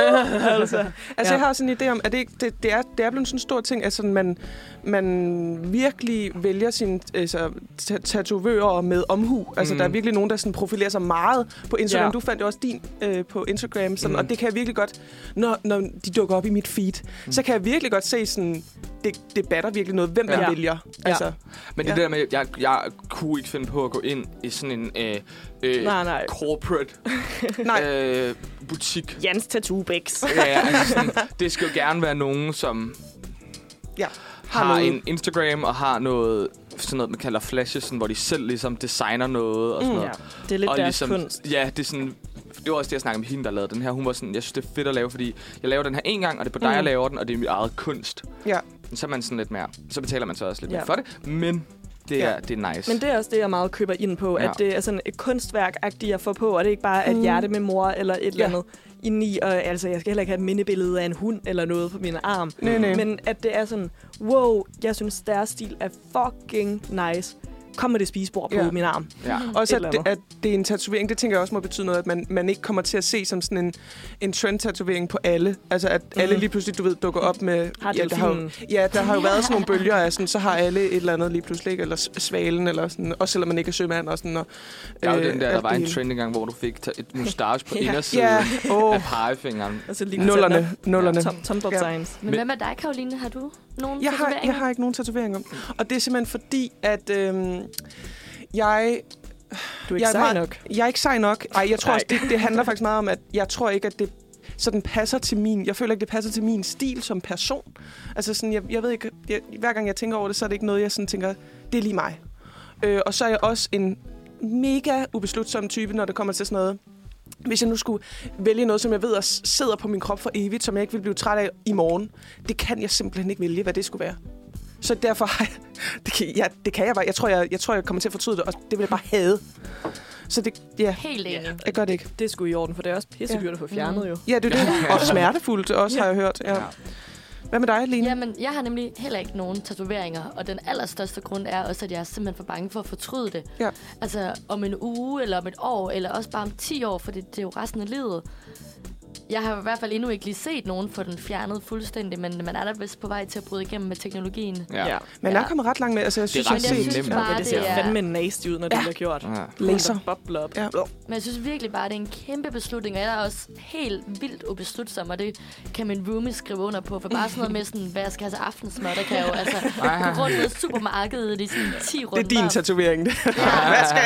altså, så, jeg kan, altså sådan, så det er i hvert fald den største grund. Og så tror jeg egentlig også nogle gange, jeg lidt føler, at det nærmest er mere specielt ikke at have tatoveringer efterhånden. Uh. Fordi det er blevet så øh, populært. Ja. Det er blevet meget populært, har jeg godt lagt mærke til. Der er, mange, der er virkelig mange, der har det. Og uden at skulle støde jer, der har det, fordi ikke. jeg synes Ej, hold virkelig kæft, jeg bare, synes, du støder lige her. man skal gøre det, man har lyst til. Men sådan, det er bare, ja, ja. det er jo nærmest flere, der har det efterhånden, end folk, der ikke har det. Ja. Og det, er- det er jo også det, mine forældre, når de skal bashe, at jeg gerne vil have flere tatoveringer. Der er jo, altså, ja, det er jo faktisk mere specielt ikke at have tatoveringer, at have tatoveringer, Laura. Det skal, du ikke de tror, du gerne vil være speciel. Ja, altså. Det synes jeg er et vildt sådan en, Det er derfor, Ja. hun får det. Hun vil bare gerne være speciel. Vil bare være unik. Nej, Ja. jamen, det, er- jeg har, Men jeg har det er tit tænkt på, rigtigt. at forældre, især for, sådan, for vor- vores generationsforældre, de, de bruger jo tit den der med sådan, du kan aldrig få et job. Og du kan aldrig, altså, det, det, det ødelægger din krop. Og det er sådan, hvis hele vores generation har tatoveringer, mm. altså, så øh, kommer arbejdsmarkedet der til at hænge gevaldigt. Ja, ikke på job. altså, ingen kan få job med det. Er det ikke også fordi, da vores forældre var unge mennesker og børn, så dem, der fik tatoveringer, var måske nogen, der lidt var på kant Ja. med samfundet, Ja. eller Jo, sådan jo, jo. havde det lidt svært. Ja. Hvor i dag er det jo blevet en Ja. helt almindelig accessory på Ja. Så det har jo bare en anden betydning, som Ja. de måske ikke lige kan forstå, vores Mm. mm. forældres generation. Ja, for lige at følge op på den, sådan, øh, og en kulturforskel, så da jeg var, jeg har rejst i Japan, og der er det jo netop sådan, Mm. mm. i, så stadigvæk et kæmpe øh, tabu at have tatoveringer. Eller, det er begyndt at komme, men det, det har jeg jo tit hørt sammen med sådan mafia og, og, og den Mm. slags ting. Mm. Så der er mange sådan, hvis man skal ind på et badehus Ja. og bade, så må man ikke øh, være derinde, hvis man har tatoveringer. Så skal man finde sådan nogen, som er øh, modtager det, eller sådan, øh, er Ja. venlige mod sådan vest, vesterlængene. Turisterne. Ja. ja. Okay. Og det, det er ret vildt. Øh, okay. Ellers så skal du booke dit eget private bad, hvilket heller ikke er så dyrt og sådan noget. Men der, der, det var bare en overraskelse for min kæreste og jeg. Vi tænkte sådan, hold op, det er virkelig stadig en kæmpe ting, det her Ja. øh, over. Mm. Ja. Jeg har egentlig også lige et lille fun fact, som kunne være sjovt lige at høre jeres reaktioner på. Ja. For det er faktisk uh, senere, der kommer jeg med en lille anbefaling, og der er vi over i tennisverdenen. Hvor jeg så er stødt på en lille fun fact, der netop har med tatoveringer at gøre. Og det er, at øh, der er en kroatisk øh, tennisspiller, som øh, lige nu ligger hun øh, nummer 778 i verden. så man kan sige, at hun er ikke shined endnu. Men øh, hun er kendt for noget andet. Og det er, at øh, hun har fået tatoveret sådan en unik digital øh, kryptovaluta øh, ID på sin arm, som hun har solgt. Nå. Og så ideen er, eller hendes tanke, det er, at hun ligesom sådan ser det som en, en investering i, at når hendes karriere så på et tidspunkt tager fart og flyver afsted, så vil hun sælge dele af sin krop til sponsoraftaler. What? For eksempel lige få et Nike-symbol, eller Ja. øh, Adidas, Nå, eller hvad det ellers skulle være. Annonce space. Så hun sælger sin krop som annonce space, fordi når hun så skal ud og spille de her tenniskampe, så er det jo lige spons på armen, Nike. eller på benet, eller hvad det nu er. Ej, hvor er det sindssygt vildt. Er det ikke Det helt er fandme sindssygt? sjovt. Prøv at tænke at have sådan noget What a hustle. øh, dan, dankage. Det er sådan noget... Karen Wulf. Ja, kan holde hen over, hen over Ja. lænden. Ej, hvor Men lige sindssygt. præcis, og sådan, I kan lige ja, se hende her, at så har hun solgt lige noget på underarmen her, og hun har også et tatoveringer på halsen og andre steder. Fuck, det er sjovt. Men så er det jo, at hun vil A vente på, at hun bliver genius. meget kendt, så hun kan tage vildt meget for det. Ja. Kunne I finde på det? Sælge jeres hud til højst bydende? Altså, det er sgu sådan lidt... Øh, sådan, jeg synes sgu, det har sådan noget fandenivoldskede over sig. Det kan jeg meget godt lide. Men jeg synes med mig, at det lyder vanvittigt. Så, så nej i sidste ende. Nej, jeg, jeg synes simpelthen, det er for skørt. Altså, jeg, jeg synes ikke engang, der er noget tak. fancy vold i det. Jeg synes bare, det er skørt. Altså, jeg synes, det er helt væk. Altså. Også fordi, at altså brands, det er jo, jo jo, de kan da godt være fine, men mere nice er det jo heller ikke. Nej, nej, og sådan det et der logo. vildt er jo lidt, hvis man lige pludselig finder ud af, at det brand, man har solgt sin arm til, Ja. øh, bliver cancelled og finder Ja, ja, ja, ja, ja. børnearbejde og slaveri Ja, at gøre, eller et eller andet, så er du altså lidt fucked. Ja. Jeg synes godt, man kan kalde hende sådan uh, the Chris Jenner of tennis på en eller anden måde. Fordi det er sådan det der med at købe ind på, jeg skal bare have aftaler, aftaler, Ja. sådan, det fremtiden, jeg bygger forbindelser til alle mulige. Sådan, det, altså, Chris Jenner har jo vundet verden, så måske er det en, en god investering. Er du måske fat i noget? Noget helt andet Selv din hud. er så, at nu prøvede jeg lige at research lidt på det. Og hun er jo endnu ikke øh, blevet en af de allerstørste og mest kendte. ja. Men noget andet er, at jeg så fandt ud af, at man faktisk har indført en rigtig tennis, som gælder om, eller gælder på, lyder på, at der kun er nogle bestemte steder, du må have sponsormærker. Og det er sådan noget med på brystet og nede på shortsene og sådan Ja. et eller andet. Så det faktisk kan være ulovligt, at du har en sponsor-reklame øh, reklame på armen. Uh, det er Så sådan en det er helt ny nuance af Ja. regler. Sådan, hvad gør man så, hvis det er på ens hud permanent? Præcis. Skal du så Og det- tape på, eller hvad fanden? Og det har de nemlig været nødt til at indføre regler øh, på, efter at hun valgte at gøre det. Så nu tror jeg ikke engang, at det er lovligt længere, men jeg tør ikke lige love for meget, men det er noget med, at de øh, har lavet nogle øh, regler for det. Ej, Hold da op, hvor sjovt. Fuck, det er sjovt. Dejligt fact, Ja. ja. Lene. Ja. Den var jeg glad for, du kom med. Ja, men så skal I glæde jer til anbefalingen senere i programmet. men nu skal vi høre Superstar med Emma Dobb. Søndag den 22. januar 2023 blev det kinesiske nytår skudt i gang. Halli, hallo. øhm, og ja, jeg har været i Kina af to omgange, hvad folk måske ved, eller de måske ikke ved. Det har jeg i hvert fald både i gymnasiet og lige direkte bagefter, hvor at jeg så boede i Kina i halvanden måned og var engelsk lærer. Så jeg går jo og øh, ja, bryder mig selv lidt ved, at jeg ved da et om andet om den kinesiske kultur, Mhm. og blandt andet også det her kinesiske nytår. Vil I vide mere? Ja, Ja. tak. Det tænkte jeg, jeg ikke gerne ville. øhm, det kinesiske nytår, det bliver jo også kaldt Forårsfestivalen. Fordi at det er jo, altså det vestlige nytår her, det er jo bare en dag, at man ligesom siger, så fejrer vi nytår. Men her er det simpelthen en hel festival. Man, øh, man trækker det over længere tid, det er 16 dage, at den her øh, festival ligesom foregår. Og så forår, fordi man jo bringer foråret ind. Mm, man skal høste ind, og det ene og det andet. Og, øh, og det, er det er flere andre ting, der er sådan lidt special ved det kinesiske nytår. Blandt andet, at øh, man, altså i Kina, der man har heller ikke helt samme tradition for gaver, som altså til juleaften, som vi jo har her i øh, Danmark og resten af Vesten. Så i stedet så får man faktisk nogle gaver nytårsaften. Eller børnene, de gør i hvert fald. Jeg ved ikke, om, øh, om I har lagt mærke til, når at der er sådan lidt kinesisk nytårsfejring i Danmark ved på de forskellige kinesiske restauranter, mm. at så har man sådan nogle røde konvolutter. Jo, jeg har godt, jeg har godt øh, set dem, og jeg har tit tænkt, er det penge? Er det, hvad er det? Mm. Mhm. Mm. Hvad, hvad er det? Ja, men det, øh, det er faktisk penge, der er i. Hvor lækkert. Ja, for så får børnene her af deres øh, bedsteforældre, er det især, får de ligesom sådan en rød konvolut med nogle penge i. Og, øh, og det er jo for det første nice at få penge, men det er simpelthen opstået af en myte ved, at der i det gamle, gamle Kina, der var der en øh, ond ånd, der gik ind til øh, børn i løbet af natten og øh, klappede dem på hovedet tre gange. Og når de så blev klappet på hovedet, så vågnede de op med kæmpe feber dagen efter. Nå. Og altså, selvfølgelig skulle de da nok blive raske, men de blev aldrig den samme igen. Åh, oh, okay. Og det vil forældrene jo ligesom gerne gøre noget ved, det her. Så de, øh, der på et tidspunkt, altså sådan lidt tandface-agtigt, Mm. var der nogle forældre, der havde lagt nogle penge ind ved siden af barnets øh, hovedpude. Om det var for ligesom at betale ånden for at sige, skru væk, eller hvad det var, det ved jeg ikke. Ja. Men den her ånd, den øh, blev simpelthen så forskrækket af de her penge, der sådan lå og skinnede den op i ansigtet. Mm. Altså forsvandt den. Okay. Og så, altså, øh, ja, okay, ja. og så er det bare noget, man har fortsat med at lave ja. de her røde konvolutter, røde kuverter, og give til deres, sine børn. Jeg synes jo sådan nogle øh, savn eller sådan nogle my- Altså, jeg synes, det er så spændende. Og jeg synes også, det mangler vi lidt i Danmark. Vi har bare Ja. sådan kopieret de der kristne sådan, øh, høj, øh, højtider. Hvor er vores savn henne? Jeg gad Mm. da også Ja. godt have en ond ånd. der- Ej, eller... eller jeg skal også på, hvad jeg siger. øh, men det, det lyder bare sådan, ja, tro mod deres historie på en Ja. eller anden måde. Ja. Og altså, fordi selve resten af nytåret, eller i hvert fald den her måde, man fejrer det på, er også bygget op om... Øh, om er bygget op om det her myte, legende værk.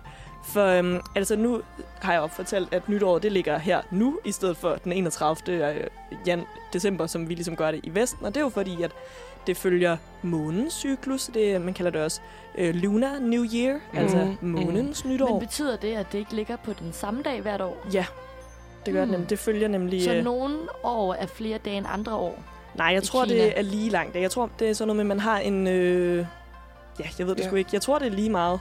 Det er jo bare, fordi vi i Vesten ligesom har kalibreret lidt. Mm. Ja, og vi har lagt nogle, nogle øh, sådan helligdage faste på en eller anden måde, så skal Ah. det ligge der, Ja, der men til noget arbejde. Fordi det er altid den 22. januar. Nej. Nej.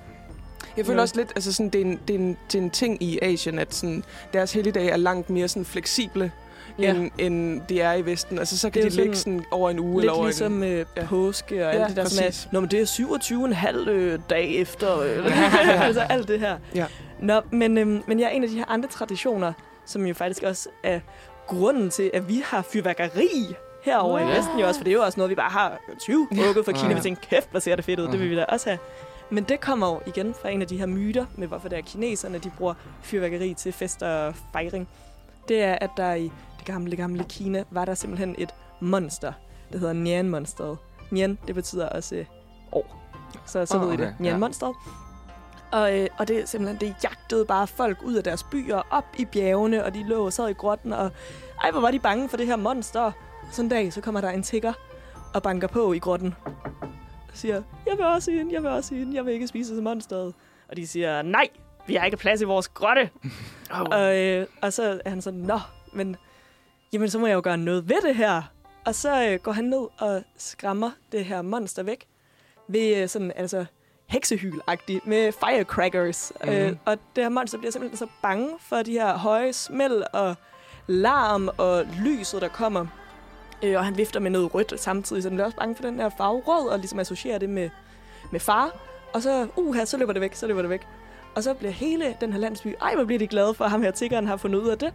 Og så fandt de ud af, at hvert år, så når Nyan-monsteret kom, kunne de bare skræmme det væk med øh, de her, øh, med fyrværkeri. Er det også Og- derfor, og de har den der røde drage, de sådan går Ja, igennem præcis. byer? Ja. Ja, okay. Det er, det er Nyan-monsteret. Det er altså der- nogle gode historier. Er det ikke rigtigt? Jo. Det er ret spændende, synes jeg faktisk. Ja, ej, jeg synes sgu også, det er Også, altså, når det er dramatiseret på den her måde. Ja. Altså, jeg kunne lytte til sådan noget her ja. all day. Ja, det, ej, det er bare fedt. Og der, er- altså, der er jo en hel masse andet. De har jo også nogle... Øhm, på deres døre har de nogle ja, sådan røde skriftruller, der hænger ned mm. øh, ved siden af dørene. Og det er også igen for at jage onde ånder væk. Fordi så står der sådan et lille digt øh, på dem, og igen farven rød, der jager væk. Og, øh, Mm. og så det her gode digt, som siger, nej, onde ånd, gå væk med dig. Mm. Altså noget meget smukt. Jeg kom til at tænke på, om, og det kan godt være, at det slet ikke har noget med hinanden at gøre, men, men øh, de kinesiske sådan, øh, ja, stjernetegn, eller hvad Ja. man kalder det.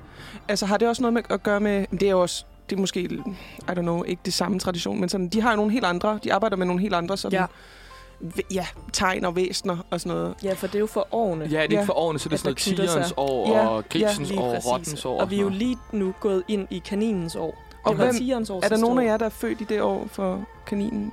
Mm, jeg ved. Jeg ved, at jeg selv er født i Øh. året for grisen. Hvilket jeg først var sådan her, ej, det gider jeg da ikke. Jeg gider ikke have et Hvordan ved man det? Jamen, Det det, kan du det, slå det, det finder ud Det, af. det var mig. Ej. Jeg er jo kanin. Ej, Earth Rabbit. it's så, your year. Så tager jeg Ja. også kanin, må jeg være. Må Ja. jeg det? Jo, Ej, Kanin. så, så det jo bare vores år. Men Ja. jeg var faktisk nemlig kort lige inde og læse om, øh, jamen, om hvad de her zodiacs betyder for alle de her ting. Når man betyder det så, ligesom at vi jo kan se i vores horoskoper, at Mm. nu bliver vores uge fyldt med det her det her ting. Mm. Når man betyder det så, at vores år bliver meget kaninagtigt. Men det virkede ikke som sådan. Nej, okay. det, altså, Altså det er som om, de har lidt sådan overordnede værdier. Altså sådan, Ja. at man, det siger noget om, hvordan du er som person. Ja, Sådan- det var noget med i hvert fald, at dem, der bliver født nu i år 2023, og også dem, der blev født sidste var Earth, øh, eller sidste var vand, eller hvad det nu er, kaninår, Mm. at, som var i 63, at der er det meget øh, financial hardships, Mhm, mm, man kommer til okay. at kunne, Ja. øh, altså kunne være stærk i måske, at være sådan, gennemgå det, det skal nok gå. Og så Mm. mm. vi har jo også kæmpe Ja. inflation Ja. lige for tiden, Ja. så det er måske meget rigtigt. Ja. Ja, men det var sådan lige min, øhm, Ja. min lille brush Helt up vildt på det. spændende. Og de, øh, ja, de fejrer jo nytår lidt endnu. Og øh, det skal man da bare gå ud og embrace og gå på en kineser Ja. restaurant og spise noget god mad. Ja.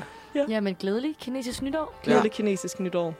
Nu hopper vi videre til en sang, og vi skal høre Nothing Was Perfect af Gorgeous. Der har jo været mega meget fokus på øh, mental og psykisk sundhed øh, her inden for det seneste stykke tid, og med god grund. Altså, der er jo virkelig sket mange ting i, i Danmark. Øh, ulykker, øh, rigtig trælse ting, men også bare sådan en, en generel sådan fælles forståelse om, at det, det står sgu skidt til Ja. med den danske mentale sundhed. Og især hos de unge, Ja, må man jo sige. og øh, det er der altså nogen, der har valgt at sætte fokus på både på et politisk regeringsmæssigt plan. De siger jo også, at uh, de er i gang, de er i gang. Det er dejligt at høre, men øh, også på sådan et mere sådan, ja, dagligt øh, hverdagsagtig basis. Fordi, så vidt jeg kan forstå, så er det altså Københavns Universitet og deres Psykologiske Institut, som har udviklet en, ja, faktisk en, en, en model for nogle konkrete råd, man kan gøre for at få det bedre mentalt i sin hverdag. Og den hedder altså ABC-modellen. Har I det hørt om den? lækkert. Jeg har aldrig hørt om den. Nej. Heller ikke jeg. Jeg, jeg har jo hørt om den. Har I hørt om fordi den lidt? jeg er jo en uh, sucker for P3. Ja. Og der ved jeg, der bruger de nemlig også den her lidt for tiden. De har nemlig også haft et fokus på, at i hvert fald deres morgenradio har sådan nævnt det nærmest hver dag. De kører sådan et helt tema. Øh, men jeg tænkte, at vi er også en ungdomsradio. Jeg tror også, at det er godt givet ud, at vi lige tager den her. Helt klart. Øhm, fordi øh, den her ABC-model, den er altså den første sådan, forskningsbaserede indsats, der retter sig mod hele befolkningen, og den giver sådan et nyt og positivt og handlingsorienteret fokus mod øh, mental sundhed. Øhm, og det er altså nogle konkrete råd til, hvad vi kan gøre for at styrke vores egne sådan, ja, ja, psykiske sundhed i virkeligheden. Ja. Nogle, og det er måske nogle råd, som man allerede kender til, men sådan, det er måske også noget, man glemmer eller ikke får prioriteret. Så sådan, det er nede på et plan, det er ikke sådan noget med, hyr en psykolog-agtig noget. Det er noget, du kan gøre rimelig Mm-hmm. down to earth.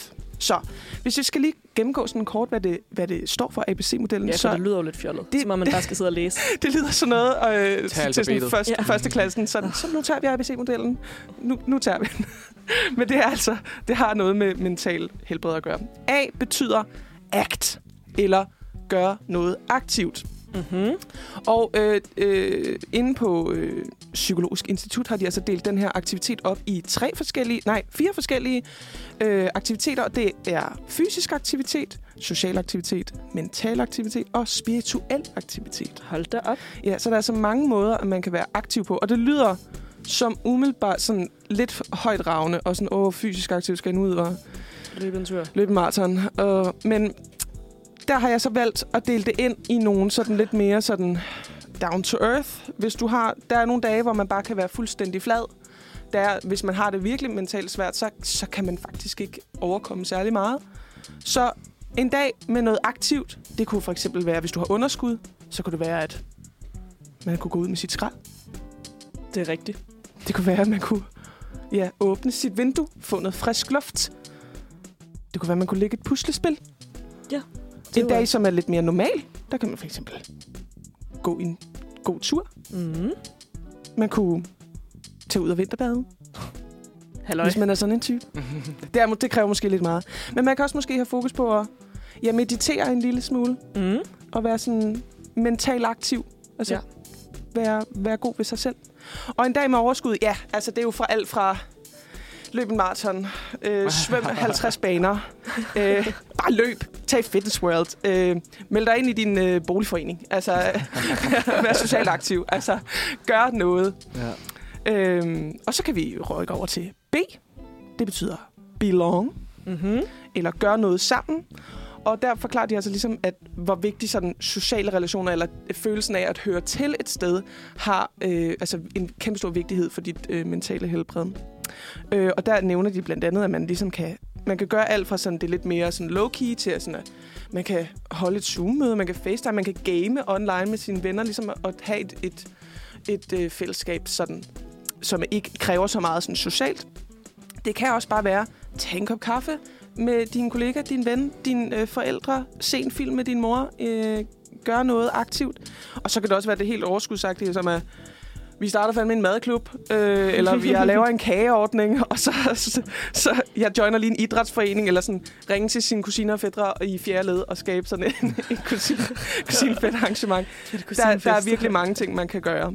Og så den sidste, det øh, er jo C for commit, eller gør noget meningsfuldt. Ja. Og, øhm, og det betyder altså, at man, man også øh, forbedres mentalt af ligesom at gøre noget, der giver mening, eller en følelse af at have et formål. Ja. Og det kan jo også være, altså, som at øh, gå op i at sortere sit skrald, eller gøre noget, som sådan er for klimaet er godt, eller og, øh, ja, rydde ud i sit tøj, donere det til Røde Mhm. Kors for eksempel. Og så kan det jo så også være det helt store, som er melde sig ind i noget frivilligt arbejde. Det kan også bare være bag en kage for dine venner. Ja. Sådan, gør noget godt. Lige, øj, lige bære en indkøbspose. Svar din mormor på den sms, hun sendte til dig for en uge siden, som var lidt pres. altså, gør noget, der du ved, der giver mening for dig, der får dig til at have sådan godt selvværd. Gør noget godt for andre. Øhm, og så kom jeg til at sådan tænke på med, med, med jer, om I nogensinde har oplevet sådan det der med at have nogle dage, hvor man er nede mentalt, og hvad, hvad I eventuelt gør for ligesom at, at komme op. Altså, har I, kunne I bruge den her ABC-model? Er det, er det et fedt værktøj? Mm, altså, hvis jeg har sådan downer på, så øh, ved jeg, at det, der hjælper mig, det er at være sammen med enten venner og familie, Mm. eller at øh, ja, sådan være aktiv faktisk. Jeg tager til sport, øh, lige gå en tur, et eller andet. Lige komme øh, ud af i hvert fald min lille lejlighed, synes jeg er rigtig Ja. rart. Fordi at der kan jeg godt føle, at der kan være en helt stor boble af øh, kedattighed nogle gange, hvis at jeg har haft det dårligt. Ja, så det er meget sådan det sociale for dig. Ja, som- så er det socialt. Ja. Øh, og hvis ikke der er nogen, der kan være sammen, så må jeg gå en tur. Ja. Og, og så det at komme ud og bevæge sig. Ja, det Ja. ja. var virkelig også en ting, især under, lagde jeg mærke til under corona. Det der med, også fordi nu kunne man jo ikke være sammen socialt. Hvor meget det gjorde for folk, det der med at være aflukket. Og hvor mange man så ude ved søerne. Gå rundt og rundt og rundt og rundt. Ja.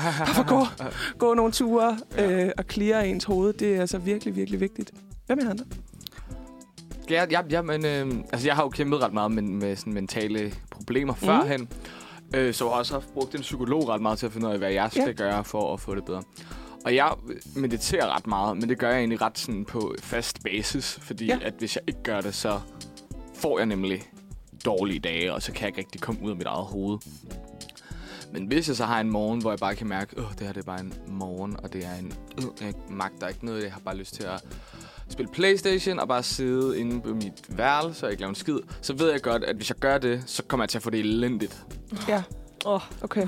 Så sådan, den følelse, man ligesom vågner op med, det er en følelse af, jeg har lyst til det her, men hvis jeg gør det, så i aften, så er jeg et, et, et navevrag uden liv. Ja, okay. Så sådan, det skal jeg ikke gøre. Jeg skal ikke sådan følge min lyst lige nu. Og så det, nu sagde du det der med at gå ud med skraldet. Mm. Øhm, så hjælper det mig ret meget at gøre rent.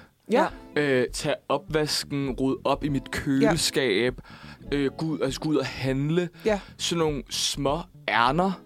Så føler jeg, at jeg har fået noget ud af dagen. Altså det kan være mm. sådan noget en halv time på at øh, gøre toilettet rent. Altså Ja. en øh, sortere mit tøj i. Altså sådan sm- virkelig små ting. Det behøver ikke at være, nu gør jeg hovedet rent, dybt rengøring i hele min lejlighed. Mm. Men tag en opvask, gør et eller andet specielt. Sådan fodre min surdej sådan nogle Ja. ting, seriøst. Ja. Men det er sådan lidt, at når man føler, at man lige får styr på noget, eller får orden Ja. på noget, så Ja. får man også orden ind i hovedet på Præcis. samme tid. Og så kan jeg snilt, efter jeg har gjort det, sidde og spille Playstation i fire timer, og så have det dejligt bagefter. Ja. Fordi jeg har ligesom gjort noget godt. Ja, noget Jeg har gjort noget produktivt. Jeg har ikke spildt min dag væk. Jeg har ikke været lige... Mm. Nu lyder det meget voldsomt. Ja. Jeg har ikke været ligegyldig for min dag. Så sådan, det... Det kan jeg så Men- godt følge Ja. dig Det er vel også det her se, at gøre noget meningsfyldt, altså Ja. gøre noget, der har en betydning. Ja, også at, at, at gøre noget aktivt for, at, at du sådan har det sådan mentalt roligt, mm. på en eller anden måde, gør, gøre space. Mm. Det kan være, at vi lige skal øhm, opfylde på den her snak, fordi jeg har faktisk noget til det her med, med rengøring, og også apropos eksamen, Ja. øh, og den her periode, det her limbo, man er i efterfølgende. Meget gerne. Så øh, hører vi lige en sang først, og nu skal vi høre My Love med Falula. Vi talte jo lige før om øh, den her ABC-model, og øh, ja, det der med at komme i bedre psykisk form, var jeg lige ved at sige. Altså at få det godt mentalt og kunne gøre nogle konkrete ting for at få det bedre. Øhm, og Christian, du nævnte lige før det der med at, at gøre rent, øh, for eksempel, eller have sådan nogle små øh, dagligdags ærner og få det styr på sit hjem, som virkelig sådan kan klire ud i ens Mm. hoved. Og den har jeg bare lige lyst til at følge op på, fordi jeg har jo lige, øh, vi har talt om, om tidligere, vi har lige været alle sammen igennem et langt sådan, eksamensforløb. Og der kan jeg godt selv mærke, at i hvert fald i ugerne op til, hvor det virkelig spidser til, der har jeg simpelthen ingen overskud til at også holde mit hjem, selvom det, det er det, som jeg har brug for, også for at få Mm. sådan at stresset ned. Og så blev jeg færdig i går. Og så i dag, der ved jeg, at når jeg kommer hjem, så skal jeg gøre hele hytten ren. altså, som i altså, vaske gulvet og Ah, ah, tørre skabene ned og sådan noget. Og det er virkelig noget, jeg super, altså bruger virkelig meget, hvis jeg kan mærke sådan, åh, jeg er sådan lidt irriteret og stresset. Så det der med at gøre rent og få sådan rene overflader og sådan noget, det lyder sådan helt sygt, men det kan få mig til at sådan bare falde helt til ro Mm. mm. indvendigt. Det er virkelig en, øh, det er virkelig et godt råd. Ja. Altså, det er det virkelig. Øh, og så også et, et, en anden ting, jeg gør, som sådan måske er det, ja, det der med at være rar mod sig selv i virkeligheden, når man sådan har haft det lidt skidt. Jeg kan godt være sådan typen, som, øhm, som først bagefter indser sådan, wow, i den periode, der havde jeg det faktisk ikke særlig godt. Ja. Eller der var jeg sådan lidt presset. Øhm, og sådan, der, der har jeg haft brug for ligesom efterfølgende, kan jeg mærke, at sådan gøre nogle gode ting mod mig selv. Og der kan jeg holde sådan nogle, ja, nærmest sådan spag-aftener derhjemme, hvor jeg sådan helt ynkeligt. Sidder i badekarret. Nej, men det er fordi, jeg, har, jeg vil ønske, jeg havde et badekar. Men så sætter jeg mig ned i mit brugsbad og sætter, og så sådan, du ved, sætter noget meditativ musik på ind i badeværelset. og du ved, køber noget go- godt shampoo eller noget godt sådan øh, god duftende body øh, et eller andet. Og sådan virkelig får barberet mine ben, sådan, ja. vasker mig, sidder, sidder og mediterer lidt, så den lige falder til ro. Og så måske bagefter lige en dejlig ansigtsmaske. Så kan jeg bare mærke sådan, ah, det var det, jeg havde behov for. For at mærke mig selv. Self-care. Ja, det er virkelig vigtigt. Lene, du, øh, du er måske sådan en, der bare sådan... Du virker i hvert fald som typen, som er generelt ovenpå. Er det rigtigt? Eller sådan, har du også dage, som er sådan, hvor du kan... Åh, oh, jeg, jeg har også brug for at gøre noget godt for mig selv, eller redde mig selv ud af det her hul. Mm, ja, det tror jeg egentlig, at jeg er. Jeg har i hvert fald aldrig bøvlet så meget med sådan, hverken altså sådan mentale eller psykiske problemer. Men jeg synes også, det er svært nogle gange at vide, fordi jeg kan da også vågne om morgenen og bare være sådan, fuck, hvor gad jeg godt pjekke i dag, og jeg orker ikke skole, og jeg er træt eller sådan noget. Men jeg tror bare aldrig, jeg giver mig selv den mulighed. Nej. Eller sådan, hvis det giver mening. Ja. Ja. Altså, jeg kommer op og kommer afsted, og så som I siger, så vender det sig jo ret hurtigt. Så er det ikke noget, jeg ligger på den måde bøvler med, og sådan begynder at komme ind i den der mentale state, hvor man er sådan, skal jeg eller skal jeg ikke, eller noget. Øhm, så jeg synes også nogle gange, det er lidt ja, svært at snakke om, fordi jeg ikke helt ved, hvad Ja. ja. jeg egentlig gør, eller også sådan, om jeg har de problemer, eller Ja. ja. hvordan det er. Men det Ja, kan også tit- bare være, at jeg er vildt heldig, eller så kan det også bare være, at jeg ikke sådan... Øh, Dit følelsesbillede, der bare ikke er særlig nuanceret. ja, det kan også bare være, at jeg sådan, slet ikke tænker over det. Ja. Det ved jeg ikke lige helt. Altså, du er også... Du er, altså, jeg har en forestilling om, at du er meget sådan, fysisk aktiv generelt. ja, det er Øh, det kan jo bare være, at du holder det så meget øh, Ja. on the go, at det er sådan en naturlig del af dit liv, at du faktisk jo bare gør det, som er den første act Ja. at være, Mhm. øh, altså gøre noget fysisk aktivt. Ja, og det tror jeg også, fordi det er i hvert fald også tit, hvis jeg skal, har sat mig for, at i dag skal ud og løbe, Mm. så lige inden, der er det den største orker, og jeg er sådan, jeg magter ikke komme afsted. Men ved at tænke på følelsen, man har efter en løbetur, Ja. og fortælle mig selv sådan, du bliver så glad for det, det bliver så fedt, du kommer til at have det så dejligt bagefter, er fuld motivation for mig til så at komme afsted og få ja. det gjort. Ja. Øhm, men der er godt nok, der er også dage, hvor det så ikke sker. Og så går jeg da i seng og er vildt træt af, at jeg ikke fik taget mig sammen. Jeg, Mm. men jo, fordi jeg spiller jo volley to gange i ugen, og går i fitness, og så løber jeg en gang imellem. Ja. Så jeg tror, at jeg har ligesom, efter at have været på idrætshøjskole, fået det inkorporeret i min hverdag. Mm. Og så når det først bliver altså, en fast rutine, så er det Ja, bare meget nemmere. Så man, altså, der, det bliver bare vedligeholdt helt vildt Mm. meget Ja. for dig jo. Ja. Ved at, fordi man kan sige, ABC-modellen, den er jo både relevant, altså som netop øh, forebyggelse, Ja. kan man sige, altså når man Ja. ikke har det dårligt, men så måske netop også som, når man så når man har det dårligt, når man så lige prøve at gå ind og så se, nah, ah, Mm. kan jeg så lige gå den tur, eller Ja. skal jeg lige ses med min Ja. ja. familie eller Mm. venner, eller Ja, donere noget tøj, og så måske hjælpe den vej. Men Ja. Ja. altså for dig lige nu, Lene, der er det jo bare sådan, "Nå, men det bibeholder jeg jo bare, Ja. fordi det gør Ja. bare, at jeg har den her gode Ja, følelse. og der vil jeg sige, for eksempel under coronanedlukningerne, der var jeg faktisk vildt mentalt ja. udfordret. Ja. Fordi jeg elsker at være social og elsker Ja. at være aktiv, og det kunne man lige pludselig ikke, og jeg havde det så svært. Og der tror jeg, jeg første gang har prøvet det her med faktisk at bare føle sig sådan mentalt lost, og Ja. skulle arbejde med de her ting, og det endte med, at jeg var sådan, mig og min lille søster, vi aftalte, at hver morgen der mødtes vi og gik en tur i bare lige sådan 20 minutter, for jeg havde brug for, at der Ja. skulle ske noget. Jeg skulle ud af Klart. døren, jeg skulle lige bevæge mig for at kunne komme hjem og så sådan fortsætte min dag. Ja. Så corona var, der havde jeg det vildt hårdt. Ja. Det er også det, sådan ABC-modellen måske sådan understreger det der med, at man bliver, øh, man bliver klar over de tiltag, man sådan, og de, Mhm. de værktøjer, man kan bruge for ligesom at få det bedre. Og det er jo, det er jo en Ja. klart brug af det, hvis man ligesom skulle sætte det ind i den her model. Så, så er det jo totalt det, som Ja. den beskriver. Det er jo sådan nogle små tiltag. Lige præcis. Og så åndssvagt som det er, så det var jo også da jeg begyndte at træne op til mit halvmarathon, og så løb Ja. jeg det sammen med en veninde. Og altså Ja. sådan, så det, Du ligger i den sådan, jeg gør noget aktivt, aktivt, Ja, ja, aktivt ja. ende. Ja. det tror jeg også. Ja. Det er meget, øh, meget te- terapeutisk for mig at være Ja. aktiv. Ja. Altså, så kom jeg til at tænke på den her sådan... Øh, nu har vi snakket om, øh, det gjorde vi for nogle programmer siden, det her med at holde for eksempel hvid januar, det der med ikke at drikke hele Mhm. januar, og nu også den her øh, ABC-model, som der også er fokus på i medierne. Tror I, at det hjælper at gøre sådan nogle, øh, ja, sådan nogle sundhedsindgreb øh, øh, indgreb til nogle challenges? Altså tror I, det at hjælper til at gøre dem sådan lidt trendy? Eller bliver det så endnu en ting, man sådan banker sig selv lidt oven i hovedet med? Kom jeg til at tænke på. Uh.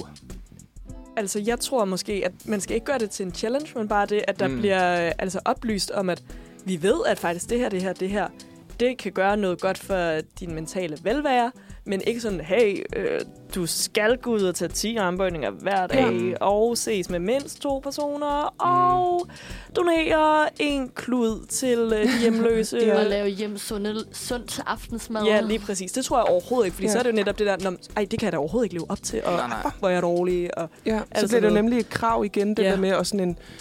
Ja, at man ligesom putter det op på sådan en ja, pedestal, og det mm. bliver Mm. sådan en stor bakke, man skal op af på en eller anden måde. Ja, ja, altså det der hvid januar, det tror jeg også er sådan nemmere, hvis du gør det i din vennegruppe. Mm. Fordi det er jo som regel det, der kan trick det, det der med, sådan, Ja. alle går ud og drikker øl, og okay, Ja. jeg skal drikke, altså det er jo fair nok at drikke alkoholfri Ja. øl, men det kan godt være, sådan, det kan jeg i hvert fald godt genkende mig selv, det er sådan noget, der presser mig lidt. Altså, jeg Ja. vil da også drikke øl og tage et tempo shot. Men øh, det kan jeg ikke, fordi der er hvid januar. Men nu øh, går vi lidt ned ad en anden vej, men det er også sådan en øh, challenge, eller en månedting. Der, har I hørt om det, der hedder No Not November? ja.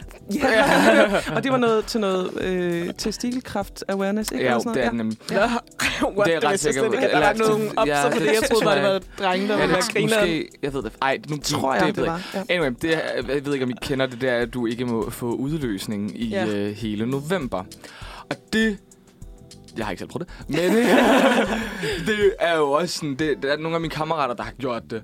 Og de siger jo, at sådan, det er jo en, en, en syret følelse at have som ja. mand, fordi du er jo ovenpå med energi. Nå. Altså, du er jo sidrende i fingrene, fordi du er så banghamrende liderlig.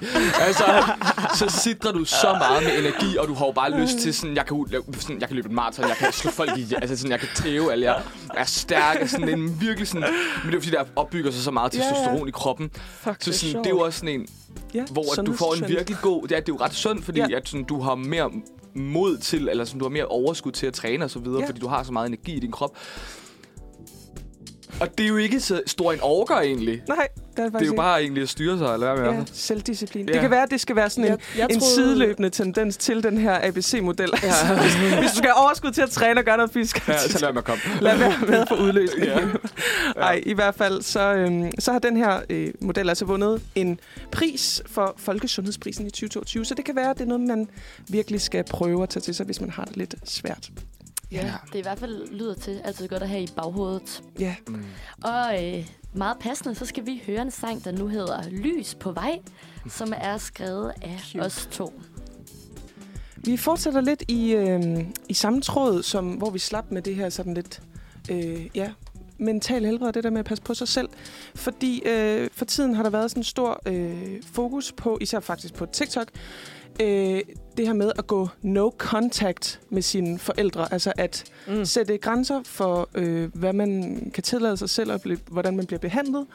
Og derfor er der nogen, der, og flere og flere, der vælger at sige, jeg holder en ubestemt pause øh, over for mine forældre, og ligesom ja, skærer dem faktisk lidt ud af mit liv. Og det er også det, vores øh, saksen handler om i dag, fordi jeg har altså fået et dilemma fra en bekendt, som jeg selvfølgelig har fået lov til at tage med her i dag. Øh, og han har altså skrevet til mig følgende.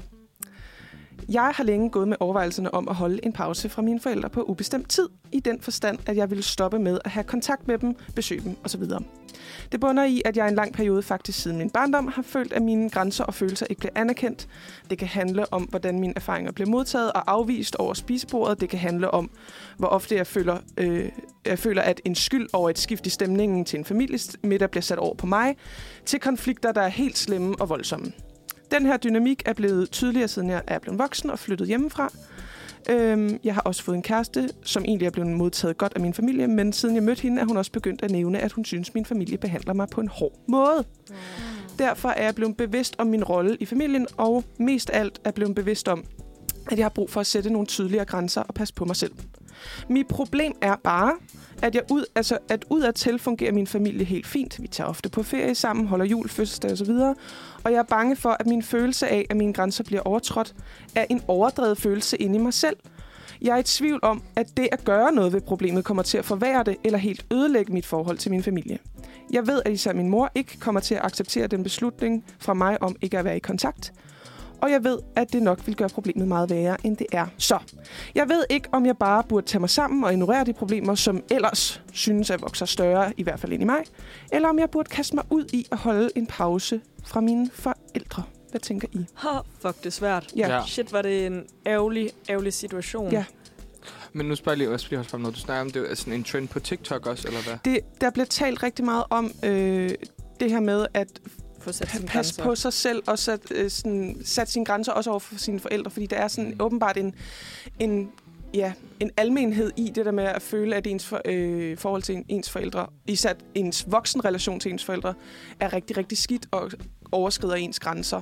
Altså at man ikke bliver anerkendt i, at det er at være voksen, det er at have sin egen personlige sådan nej tak Mm. grænser Ja. og så videre. Så ja, det er, øh, jeg har i hvert fald øh, faldet over det flere gange Ja. på TikTok. Det synes jeg også er et vildt svært dilemma. Helt vildt. Og øh, helt vildt forfærdeligt for begge parter, fordi mm. jeg er da Mhm. sikker på, at hans forældre helt sikkert, el- det er en han, Mm. elsker ham vildt højt, Ja. og det er måske deres måde at vise kærligheden på, og den er jo så vildt forkert. Ja. Og samtidig så det, forestiller jeg mig da også, at han egentlig bare gerne vil have det godt med sin familie. Men jeg kan ikke lade med at blive fast i ABC-modellen, som vi snakkede om lige før, hvor B jo netop er at øh, Belong. belong og holde sådan kontakten med familie mm. og Mhm. venner, og om det måske kan blive endnu sværere for ham, hvis han så vælger at bryde Ja. den her kontakt. Jeg synes, det er vigtigt at lægge fast på, at sådan, han er nødt til at anerkende den følelse, han har i sig, fordi det er aldrig overdrevet, hvis du har en følelse. Følelserne er altid Ja. reelle, Mm. og det kan godt være, at andre synes, det er overdrevet, men den følelse, du har reelt lige meget, hvem Ja. og hvordan den rammer folk. Den kan være hård nogle gange for andre at modtage, men den er reel. Så man skal aldrig føle sine følelser overdrevet. Det er det første, jeg gerne vil sige. Det andet, jeg gerne vil sige, det er, at hvis han synes, han skal gøre det, det synes jeg egentlig øh, er en, en færre øh, øh, øh, ting at gøre. Det vigtige er bare, at den bliver leveret på den korrekte måde. Ja. Og han skal ligesom Ja, ikke bare gå under jorden. Nej, han skal ikke... Han skal, jeg- jeg, vil, altså, jeg vil tænke, at man ikke bare skal sådan, tage beslutningen, og så ligesom ikke fortælle om beslutningen. Ja. Mm. Jeg synes, at øh, der er noget stærkt og noget fint i at kunne, kunne sige til sin, øh, sin... Altså dem, man elsker, at sige, jeg synes sgu, det her, det er svært, og jeg kan mærke, at jeg har det ikke godt. Ja.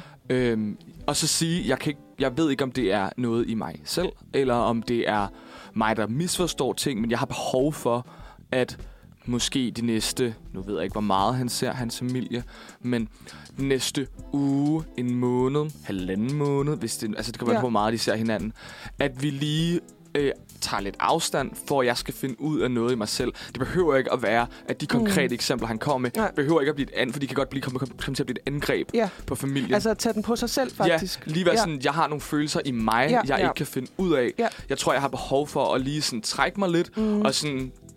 Og det har ikke noget, altså sådan, jeg ved ikke lige, hvem der har noget at gøre med lige nu, Ja. men det er derfor, jeg har behov for det. Ja. Og så sådan, det er ikke fordi, jeg ikke elsker jer, det er ikke fordi, at jeg ikke vil jer. Jeg har Mm. bare behov for det Ja. i mig selv. Altså tage ansvar for sine egne følelser. i Ja, fordi så kan du først og fremmest ikke sove nogen, og du kan ikke... Øh, og, og, og du, folk kan ikke blive øh, truffet over det, fordi Mm. det er jo altid farligt at gå til angreb. Ja, det er, det, det, er, det, det er jeg enig med dig i, fordi ja. Ja. jeg tror også, at sådan, det er vigtigt at værne om sine egne grænser. Og, og det er jo, altså, så vidt jeg forstår det her øh, dilemma, det er jo det der med, om han, altså sådan, om det at trække sig, eller holde den der, altså at sige, nu holder vi en pause, eller sådan tage den beslutning, om det gør problemet værre. Mm. Og det kunne jeg så godt forestille, fordi det tror jeg også, hvis jeg gjorde det over for min, øh, mine forældre, så ville de også være sådan, "Ah, hvad sker der? Eller sådan. Mm. Så jeg tror, det er et rigtig godt råd, det der med at sige, det er noget inde i mig. Jeg holder, jeg, jeg holder lige en pause Mm. Ja. øh, i en måned. Mm. Eller, Og så bare jo også gøre opmærksom på, at man har det sådan lidt øv, og så kan det være, at Ja.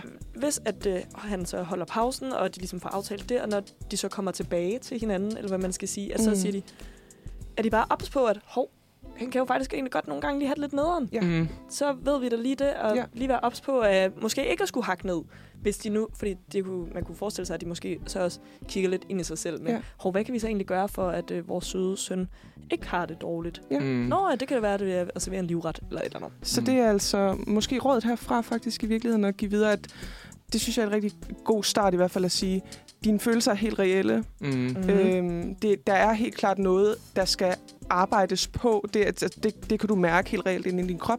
Tag den på dig. Tag ansvar for dine følelser. Og tag den pause, du har brug for, uden at gå til angreb på dine Mm. øh, forældre lige med det samme. Og så tag den pause til lige virkelig at finde ud af, hvad er, hvad er det, der foregår inde i Ja, dig. fordi det kan også være svært, hvis man er eksponeret for Ja. ja. det hele tiden. Og egentlig lige finde ud af, hvad er roden til problemet Klart. egentlig. Øhm, er Ja. det en misforståelse eller sådan noget? Og det er derfor, Mm. Det der med at sige, jeg har brug for en pause, for jeg kan blive meget angreb. Ja. Så det er måske egentlig bare, jeg har behov for det. Og Ja. vildt vigtigt at tale sammen, Ja. Ja. for netop at imødekomme Præcis. Ja, misforståelser. ja, ja, ja. Og, og lytte begge veje. Det kan jo også være, at der er noget, de synes, der ikke helt fungerer, ligesom han ikke synes, det fungerer. Mm. 100, det vil der jo 100 procent være, Mhm. ikke? Altså, ja. Jamen tak, fordi uh, de lige ville Mm. komme med os men vildt Jeg hårdt, synes, det synes jeg. lyder mega hårdt. Ja. ja. Altså, også fordi der, der er jo noget altså, bravende galt, hvis man går og overvejer det, tænker jeg. Så Ja. det skal jo løses 100 procent. Ja. Held og lykke. Ja. herfra. Nu skal vi høre Kaktus. Nu er klokken ved at være blevet lidt i 11, mm. og vi Mhm. har vores sidste speak tilbage her, hvor vi skal igennem endnu et øh, fast element her på Manfred Tirsdag, som er ugens anbefaling. Og den har jeg fået lov til at komme med i dag. Og hvad har du med, Lene? Ja, tidligere fik jeg jo løftet lidt sløret for, at vi skulle snakke om tennis. Mm. Ja. Og det er fordi, at på Netflix, der er der kommet en ny dokumentarserie, som øh, er produceret i et samarbejde med Netflix, ATP, som er herrenes tennis øh, Professional Association, Mm. og WTA, som er kvindernes Mhm. women, Okay. som hedder Breakpoint. Øh, det er et kig bag kulisserne på tennisspillere og turneringerne i det her professionelle felt, hvor der er fem afsnit af cirka en times varighed. Og jeg er vildt opslugt. ja, jeg er hooked. Og jeg har også hørt fra rigtig mange af mine øh, venner og folk, jeg har snakket med, at de også er blevet vildt hooked på den her nye tennisserie. Uanset om man er en tennisinteresseret eller ej. Mm. Mm. Og lige, øh, jeg kan måske lige fortælle, hvad det handler om. Gør det. Tennis, det er jo en øh, kæmpe stor sport i verden. Og der er især fokus på øh, fire turneringer hvert år, som er dem, man kalder Grand Slams.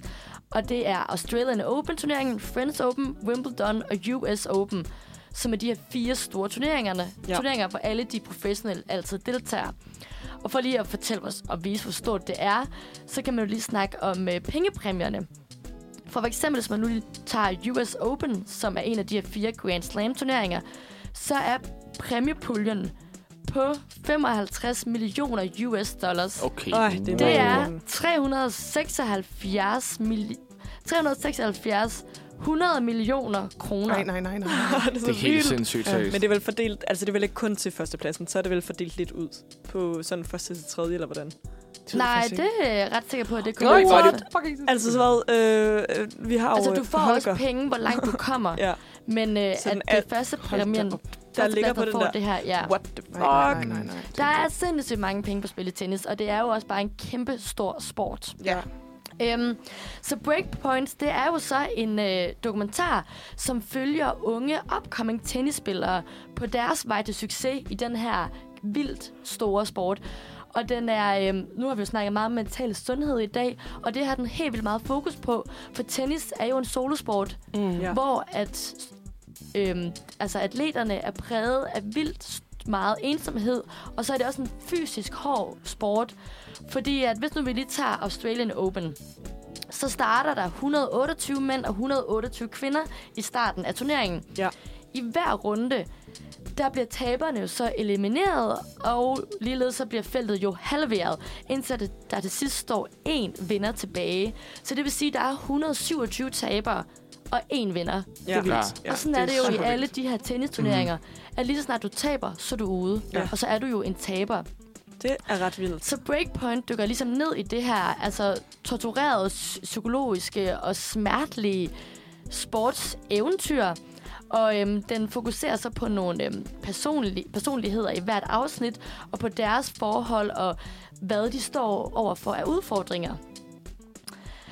Øhm, så den vil jeg vildt meget Mhm, mm, tak for anbefale, at man går hjem Den og lyder ser. fed. Det lyder fucking fedt. Mm, Ja. Og så er det jo også bare ret essentielt, at lige nu er øh, Australian Open jo i gang. Mm. Jeg ved ikke, om man Mhm. hørte det, men danske Holger Rune, som ligger nummer 9 på verdensranglisten, han røg jo lige ud i Jeg forgårs. har hørt det gør. Så ærgerligt. Vildt Ja. ærgerligt.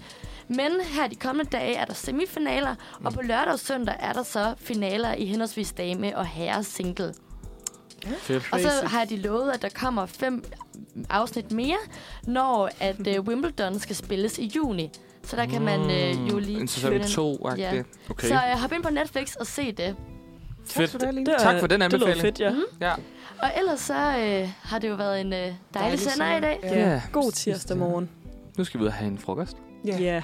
Det bliver dejligt. Så øh, ja, vi har ferie nu jo. Ja, Lige øh, et, et par uger, uger ja. og så går studielivet ellers i gang. igen. Ja, og Puha. nu er det min sidste gang, Og min, og Lenes sidste gang. Ja. Men I lytter til mig og Karoline igen. det gør vi. Og jeg har, altså, nu har jeg været i halvandet år, og Laura har været her i et år. Ja. Og det har været øh, vildt fedt, og vi har lært meget, og det kan jo være, at en dag er tilbage, også på nogle af de andre redaktioner på Mhm. Uniradioen. Ja. ja. Men lige for nu er der i hvert fald noget pause. Ja. ja. Så vi siger øh, Tak, for i dag. tak for i dag. Ha' en rigtig dejlig tirsdag derude. Og så er Manfred Tirsdag jo tilbage igen i næste uge. Yes. Og øh, ellers kan man lytte til de andre morgenredaktioner Ja. i øh, ugens løb. ja. God dag derude. Hej, hej.